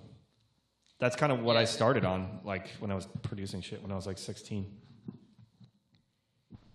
Well, I um, still probably produce my own songs way worse than you did as a 16 year old. You guys stop putting yourself down, brother. Yeah, he's- you do good shit. No, I mean I'm I'm really happy with what with what we do, but I'm also not trying to Um, I'm not trying to like tour or anything. Like we have Yeah, a lot yeah. of fun. We we know what we're doing is for fun. We get to play some open mics and it's it's cool. We had uh we had the crowd vibing a little harder to our stuff than our uh, shitty ass Weezer cover. And that's how everybody starts doing. I was doing like Green Day covers and you know covering Blink 182 and whatever else when we were kids, and then just kind of slowly started to do some open mics myself. There used to be this place called the Downtown in Farmingdale where the studio is now. Um, that's where me, Nick, and my partner Anthony, who's in the other room producing this band right now, and that's where we played our first show. It was like it used to be really sick. It, it sucks that they disappeared, but it was Tuesday nights. It was you know, two songs or 10 minutes, whatever came first. But I still remember getting on stage and like just being terrified. Like, you know, you bring your snare drum, your bass drum pedals, and whatever, you just use all their shit. And I was like holding drumsticks, like, oh, I don't know if people are to like it. I'm not sure, you know. But I mean, yeah, you get over that, you know, slowly but surely. But yeah, it was, it was, it was terrifying the first time I did it because it's like, you know, it, those shows were actually really well attended. There was like 50 people there, all doing open mics, and like, my mom used to go up to the, this dude Rick that used to run the shows and just like, uh, so you put my son on at 2 a.m. and uh, that's not going to happen because you know he has to go to school. And he was like, all right, fuck it, whatever. So they ended up like bouncing us a little earlier. And I did it a few times, and people like you know they dug it. I guess you know when we were kids, any anybody that like even like made a sound, we're like, oh, they love us, sick, we're amazing, you know. But no, that, that was Yeah. a fucking blast. I wish there was stuff like this on the island, stuff like that on the island now, but it's mostly acoustic open mics, open mic nights and stuff. Yeah, we uh, we usually go out to. There's three places in Philly that have kits, Nice. um, which I'm sure there's probably more, but we only know three. And it's um, usually what I do is I end up choking the sticks so hard my beats are like a little late. Yeah, so like all the way up on the stick. Uh, just as oh, hard grip- as I gripping it. Yeah, yeah. Yeah, yeah. I, I'm like playing like this is this is great podcasting because you can see, they can see what I'm doing. You, I, I call it caveman drumming, where you're like doing full fists and you have no Yeah. like It's no Travis wrist Barker, movement. right? Yeah, yeah. Yep, like that, yep. right? It's like you know you practice the whole time. You're like, and then I get up on stage. I'm like, ah. Yeah, as soon as the like adrenaline starts kicking in, then you just don't you don't remember to relax, which is something that I've always tried to do. Like depending on the tour, because if you get up there, like, and we don't play to a metronome or anything live, like we record to one, but if I Really? yeah, but um, so you know, because we just like the attitude of it. Like we can, if we're having a fast night, it's a fast night. Or if like Nick or John looks at me like, "Yo, what are you doing? Slow down." then I'm like, "All right, fuck." But I, you know, chaos. yeah, it's fun. I mean, like I'll be backstage just like warming up to a metronome or something. So like I'll listen to the first song we're gonna open up with, practice to a metronome. So by the time I get up there, you know, if there's a bunch of people there or I'm just excited, which you know I'm I'm always excited to play a show, but I'll end up starting a little fast and then I'll kind of check myself. Basically, if it mm-hmm. feels too fast on stage, it's probably like a million miles an hour. But if it feels slow, I'm probably in time. just because you know the energy just Yes. gets to you. It's hard to do that. I still fuck up. Yeah, I can't. I can't believe you guys play without a, a click. Like, Well, we also just to give a, a shout out to the rest of the band. Like I was talking about how good John was live. Like his his stage presence, mic yeah. control. Let's explore that a little bit. I'm just kidding, sorry. Pat on the but, but also even with the live like your live stream i'm still not convinced that nick plays live like it was just it was just too too fucking good like uh our our one of the guys we interviewed kurt was just like i want to hear you fuck up so i know it's real so when you guys are doing the live sesh like i heard like the tiniest of notes where john was off and i was like this is real there's no auto tune Exactly. Well, but I think who had- to full disclosure, it, you had a click. Yeah, for yeah. live stream? For the acoustic, yeah, for the acoustic set, that's actually the first time that we've even played to a click. Well, like as a band live and like you know performing and recording. Just because to do you know multiple camera angles and like so each camera because we had um, the director Tom Flynn and he had two other guys doing it with him, so there was three cameras. So in order to align all that shit up, if we were doing that like you know uh, totally in uh, just without a click, it would be fucking impossible to align the cameras up. Like it would be a real pain in the ass. So we did that to a click, but Yeah, normally normally live we uh, we we like the kind of kind of rawness of not having a click and and just being kind of real and you know if something gets fucked up you know we like the ability to like it's a it's a living creature and we can you know it, it'll change its moods or emotion Yep. and be able to adapt Yeah. and, and also we uh, our album Chroma Paragon we didn't do that to a click Yeah. or we didn't quantize that or anything like that just because we kind of we did it on crux we did to a click but um yeah on, on chroma we just wanted to like come out the gate swinging in and just be like we don't need a fucking click Yeah, we didn't. Yeah, we we just did that. We wanted to make that album like just or like the first album we did just to be raw. Like this is what we sound like. You know, there was no auto tune or quantizing or anything on there's that. There's never any auto tune to specify Yeah. that is a never. law absolutely no Yeah. none of that shit Really, like not even the, the No, bare minimum. no 'Cause dude no John, John's John's the boy. Actually, it's funny that Ray's here talking about this with me because, like, you know, Ray and I have developed such a shorthand. And probably like with Nick and, and Vin too, but like, you know, the shorthand that we've developed, like when he's behind the board and I'm in the booth recording, like, you know, it, it's it's really comfortable and, and we get through shit. But it's funny because there's so many times where like even before I say it, he knows I'm gonna want to do a take again, or he knows. We do something, I'm just like, I know I could do that better, and you know, and like, it's it's absolutely we cannot. I I do do that, and then on you know, if we're demoing something, I'll I'll copy and paste. Mm. But also another rule of mine. I was just talking about don't have rules, but I, these are some rules of my own. No like auto tune, and and I absolutely refuse to like copy and paste verses or anything. Even if I'm singing the same thing, I got to sing it Oh, cool. separately. So harmonies, main lines, everything, it's got to be done. If it's the album recording, it's got to be. They've all got to be their own. So if you ever hear me sounding exactly the same, I just happen to be doing a good job of. Yeah, that time. just But- did it twenty times. I mean, because Yeah. especially for us, like, you know, if I'm doing the whole record at my studio, I can, you know, literally afford to, you know, spend a full day on one song on vocals or something. Where, you know, in the traditional setting, unless your budget is unlimited, it's like, all right, you know, we only have a certain amount of time to really work with, but. You know, if John comes in, or if anybody comes in, they're having a bad day, then do a couple tracks. Or if it's just not happening, then we'll just meet up the next day, or you know, do two Yeah, days down is- the road. You know, yeah, that is worth mentioning. Of course, like we do have the luxury of, of Ray being a producer and having a studio and, and whatnot. So no no auto tune, no copy paste. Uh, what about comping?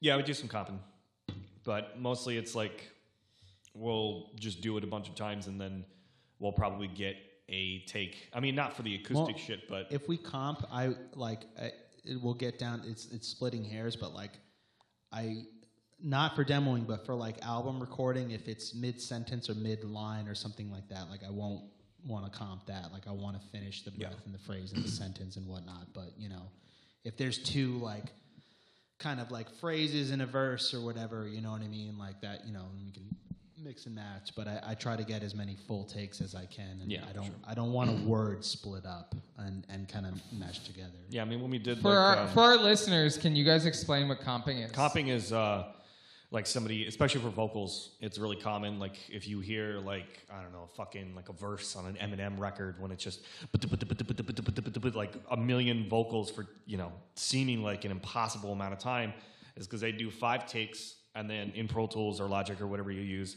you could lay those five takes out and then just grab a word or a breath or something from five different takes and comp them together on one track. So what you're hearing is not one performance, it's like five to 10 different performances of over the course of days sometimes depending on the record.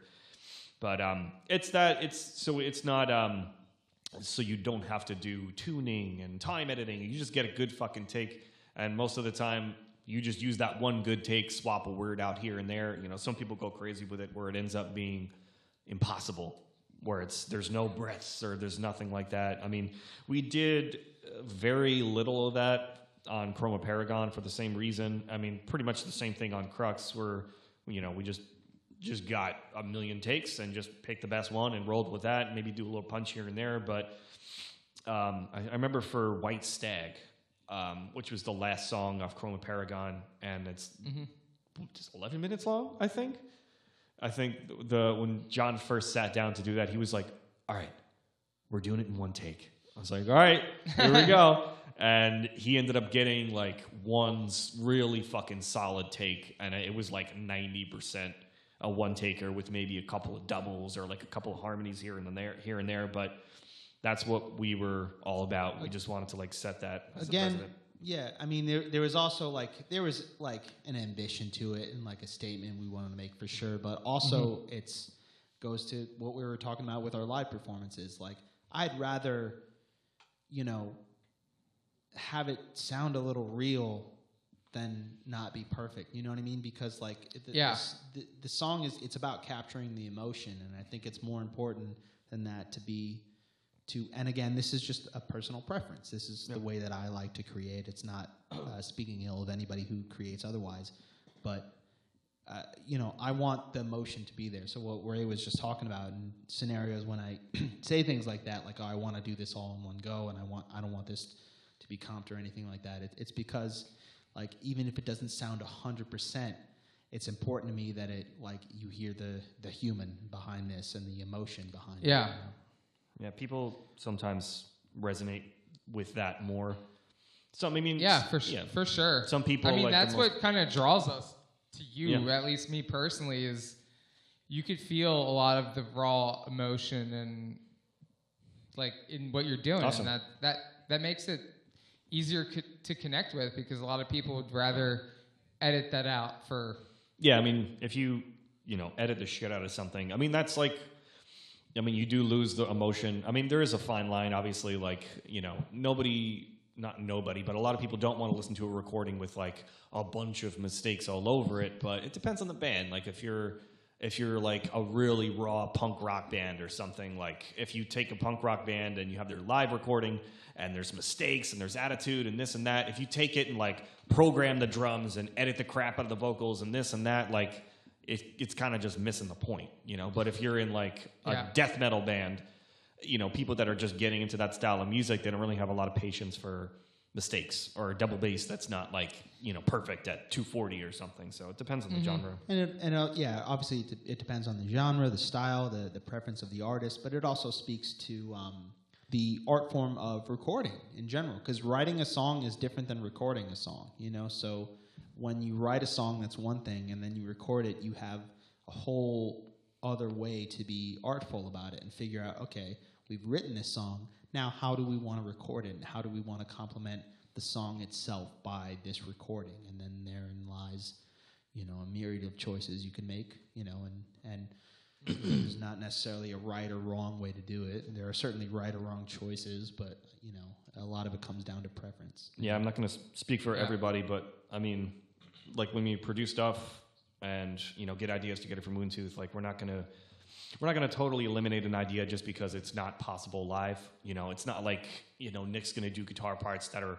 so you know necessary to the song and the recording that if they're not live, it sounds if it's not played live, it sounds silly. But you know, an extra like guitar double or like let's throw some extra fuzz tracks in there or something. You know, that's it's not totally affecting the way the song flows, it's just extra Yeah. extra fun. Basically, it's either you want to do like if you're gonna do like a movie, you want to do movie. All right, we're doing the whole movie in one shot. It's gonna be you know is what it is. Or you're gonna make fucking Terminator 2. There's gonna be CGI. There's gonna be an extra stuff that's impossible for human beings to do. You know, it's just about the fine line for me. All right. So how you guys doing on time? I originally was hoping that this interview would be like an hour, hour fifteen.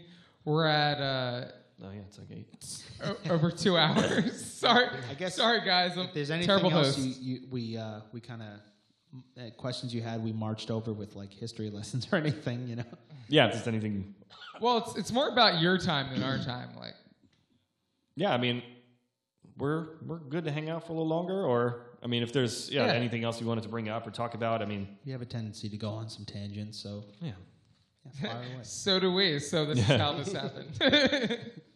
um, yeah. So I, uh, Nick was telling me that you guys are currently in the process of writing some new stuff. Is that yeah, correct? Um, we've been we've been writing for for a while. I mean, pretty much since Crux came out, or even before it came out, we were already writing new material. Um, especially during quarantine. Like, I mean, Nick's a fucking machine. Like, he he has a guitar in his hand all day basically. Like he wakes up, he does guitar lessons at. Um, uh, he was working at School Rock for a while, which he's done with them now, but for the most part, and then he's doing private lessons, you know, over Skype or over Zoom, or like he just started doing in-person lessons again. But basically, over quarantine, like he he was just churning out like amazing shit. And like I try to, you know, I play guitar too. I write a few songs for Moontooth whenever I can. Um, I'm not on Nick's level, but you know, I do what I can. but um, Uh, while while you're talking about it, is there a particular song that um, you like were the primary writer on? Um, yeah, I mean, like on the last record, it was that song "Musketeers" that we were talking about. You know, the song about solidarity, solidarity, and then you know, Flex. yeah, um, yeah. I mean, Nick, you know, it's never like, all right, this is my song and this is the guitar part. Like, I write, I write the song, and then Nick adds to it. You know, puts his taste on it, and, and you know, kind of, it just makes it his own as the guitar player in the band, you know, because I'm not, I don't play guitar in Moontooth, but I can write a song and then we kind of filter it through, you know, the band and everybody puts their spin on it. Um, there's that and like uh, Igneous off the last record, um, that one, and like just like riff ideas here and there, a few more songs, but you know, Nick is the, you know, he writes all the guitar parts for the most part, and then I chime in and you know pop a riff in there, here and there just because my abilities aren't up to his. So does Nick usually come in with like, you know, kind of partially done songs, and then you guys go around that? Yeah, for, I mean, for the most part, yeah. I mean, sometimes it's just uh, he'll just come in like, here, here's the song I just wrote. Sometimes it's like an intro, verse, chorus type of thing. Doesn't have a bridge or whatever. He'll put it on a fucking cell phone demo, and then you know he'll throw it in our like band thread, and then John will throw vocals over it. Some songs have happened in like 24 hours where he has an idea. John's at work, you know, like recording vocals on his phone to it, and then we meet up for band practice, and I throw drums on it, do some structure changes or whatever. But yeah, it's kind of back and forth. He'll have like, all right, here's a full song, and we're like, yeah, that's a banger, it's fucking done. Or you know, we'll make some changes depending a, on a lot vocals. of times it'll be like Nick will have like this is this is what I'm calling a song, and it'll be like, you know, there there will be part A, part B, part C, part D, or just part A, part B, and yada yada yada, and then. Uh, you know, all of us are a lot of times if I'm working on, I have on my cell phone, I, I made a joke earlier before we started recording about like me just having a cell phone that's like I'm not very like tech savvy, but I have like a little like uh, app on my phone. Like it's it's good enough for me to like in my almost like non-existent understanding of engineering to like chop up a riff or like make a copy. Like if I want to like, all right, well I think this should be longer. Like I, I need some more room here. I'll make this longer. I'll I'll I'll cut this part out and move it here and whatnot, and then we'll kind of build the song that way. So it usually starts with Nick's riffs and then moving on for there. But also sometimes Ray's riffs. You know, like there like there are a good handful of songs that you know that were Ray's songs, like you know, because he's just as good of a guitar player as he's a drummer. For those who don't know, I wouldn't say that, but thanks, bud. you're a really fucking amazing guitar player, and and, and uh, even more so a drummer. Yeah, I mean, Igneous isn't a, isn't anything to frown upon. Was the uh, slide guitar part on Igneous? Was that Nick's idea, or where did that come from? Yeah, 'Cause yeah, that was him. That's fucking badass. That was you know I, I had like the bulk of like intro riff verse chorus pre-chorus type of thing. And then you know nick came in with like a sick verse and like a bridge and an outro and the fucking slide guitar part. Like i can't really play slide for shit. But um, yeah it was just a definitely collaborative effort that just started from like one of my random demos which was probably like two like two years before we even start recording it. Like there's there's so many demos that like are just floating around that don't make it to the album or whatever you know we're up to at that point and then we'll just keep it keep it in the fucking keep it in the basket and then eventually it'll become something or if it doesn't then maybe it wasn't meant to be but The B sides records for later yeah on. we're gonna put out a B Is there B-side is there record. anything you're recycling for the the new album that you're working on? No, well, think so. recycling isn't the right word because we have way more songs than we are going to be able to fit on this record. Um, and some of these songs that are absolutely going to make it and never were. Wait, question: Why why can't you fit them all on the record? this is like thirty of them or something. yeah yeah there's a, there's a lot of ideas Yeah, some. I mean, Hey, uh, I'd love a double album. oh, we've talked about it. Um, but uh, some of them are like a riff that I wrote some vocals to. Some of them are fully structured songs. Um, some of them are things that were written going on like well over a year ago um, that are absolutely going to make it onto the record. Some of them are songs that were written a couple months ago that probably won't make it onto the record. Um, yeah. Yeah, we just have to, you know, figure out the right length and what songs work well together. You know, because as you know, the past year and a half or two years went by, if you write, if you write a bunch of songs within one area where there was like two months, three months, like we're, you know, some of the songs start to fit together in that area, and then some time goes by, and then it's like a really clean, moody song or like two fucking thrash songs or something like that. So we have to like, you know, kind of pick and choose and just make sure that the album sounds cohesive and it doesn't sound like you know 12 things as opposed to That's- you know one thing That's another. Uh, I'm turning to a broken record, but that's another uh, layer of the art. Is uh, not just how you record them, but like the tracking of an album is an art form in itself. You know what I mean? Like figuring out like, okay, what's the story here? You know, like you could care about that or you could not. Um, but I don't know. I think that you know we're the four of us are all we're album listeners. You know what I mean? I like to hear a, a collection that doesn't just sound like a bunch of random songs. I mean, sometimes you get albums that like, all right, this is clearly all random ass fucking songs, and they were clearly just like it's not cohesive all, but this album is fucking perfect. You know, so Yeah. anything could happen. But yeah, we definitely want it. We strive to to find like, all right, what is this chapter in the story? You know, like All right, so I guess to wrap this up, back to the uh, the new album. What kind of what kind of content can we be stoked for? Is this going to be close to the Chroma Paragon, Crux, or are you guys uh, turn the page again? i mean it's yeah it's to say at this point. You know, like. yeah objectively it's yeah it's hard to figure out like what it actually what it's going to mean and what it's going to sound like to other people but yeah i mean it's going to be moving forward it's you know from crux on lighter or heavier or you know more rock it's kind of like everything we're doing just a little bit more honed in and kind of more see a progression happening. You know, as, as you know, a listener would have heard from uh, Chroma Paragon to Crux. You'll definitely hear another step like that. you know, but I mean, Cool. you get farther away from Chroma Paragon and or your earlier albums, and then sometimes you want to be like, ah, you know, I got a little hankering for some of that earlier shit, and you'll throw some weirdness in there that you know, so it makes for a whole other kind of beast. You know, so it's hard to say at this point. it's going to be good hopefully yeah, I mean, I feel like you guys are on the up and up. Like, I mean, Chroma Paragon was amazing, but so is Crux. Like, it's all. I don't. I don't really have a. Actually, I think I like Crux better. But when Crux came out, I was initially like mildly offended. Oh yeah, we expected that. We definitely did.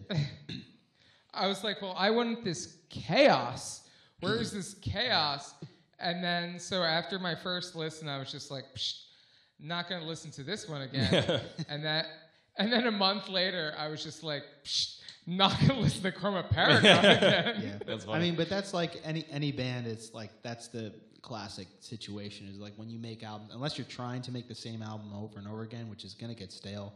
You know, you're gonna lose fans from earlier, and you're gonna gain fans that you didn't have before, and and that's gonna happen every time. The newer fans that you got are gonna jump ship next time around, and you know, it's just natural.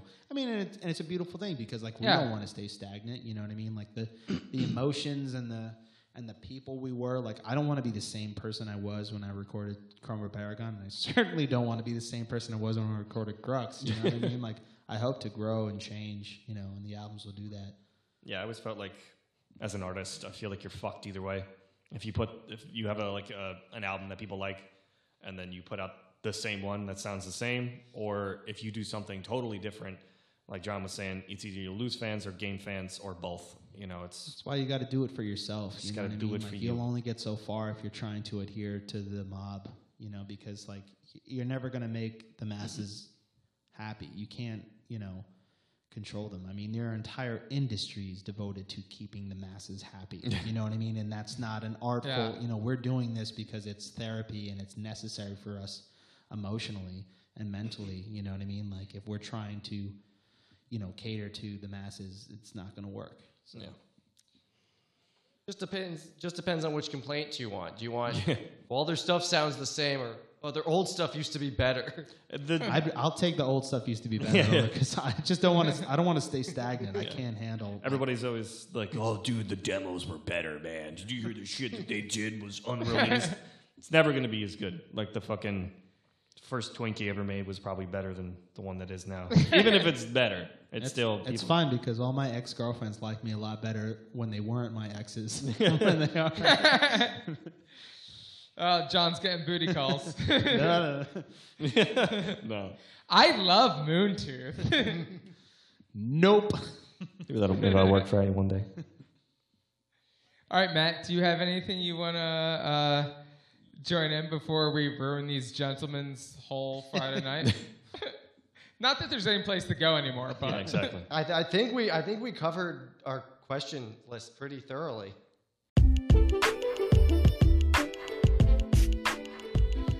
All right, right on. Um, for Matt Barrett, for our lunar dentist, Peace. Ah, that's great. We very much appreciate that. We're big on those kind of puns and lunar dentist. That, I've never heard that before, but uh, yeah. thank you guys very much for having us, and uh, Absolutely. thanks Thank you. everybody listening for taking the time to you know listen to us fucking jabber on, and hopefully you dig the music. Yeah. Oh, uh, one thing we like to do, which um, we're about one for five at this point for artists complying. Oh, Um, would you mind singing one of your favorite notes from one of your songs? I get you don't have your drums, I'll do. but I'll do it right now. all right. Okay, ready? That was kind of flat. I think you could do it better. that was that was a note I got on one of my. Beautiful. I, I love how I love the the, di- the differing interpretations we get of that question every every time. One person whipped out the guitar, the other person put uh, some effects on their vocals and just screamed into the mic. I, I shit my pants. I get plenty of Um, notes when I record. Beautiful. I expect to hear that on the new album. we'll squeak it on there. All right, for um, Ray and John and Matt, this is Swan Casting, episode number eight. First one I remembered the name Yay. and number. They feel great. And uh, for Rob, shake and bake, baby. Have a good night. Thanks, Cheers. boys. Shake and bake, baby.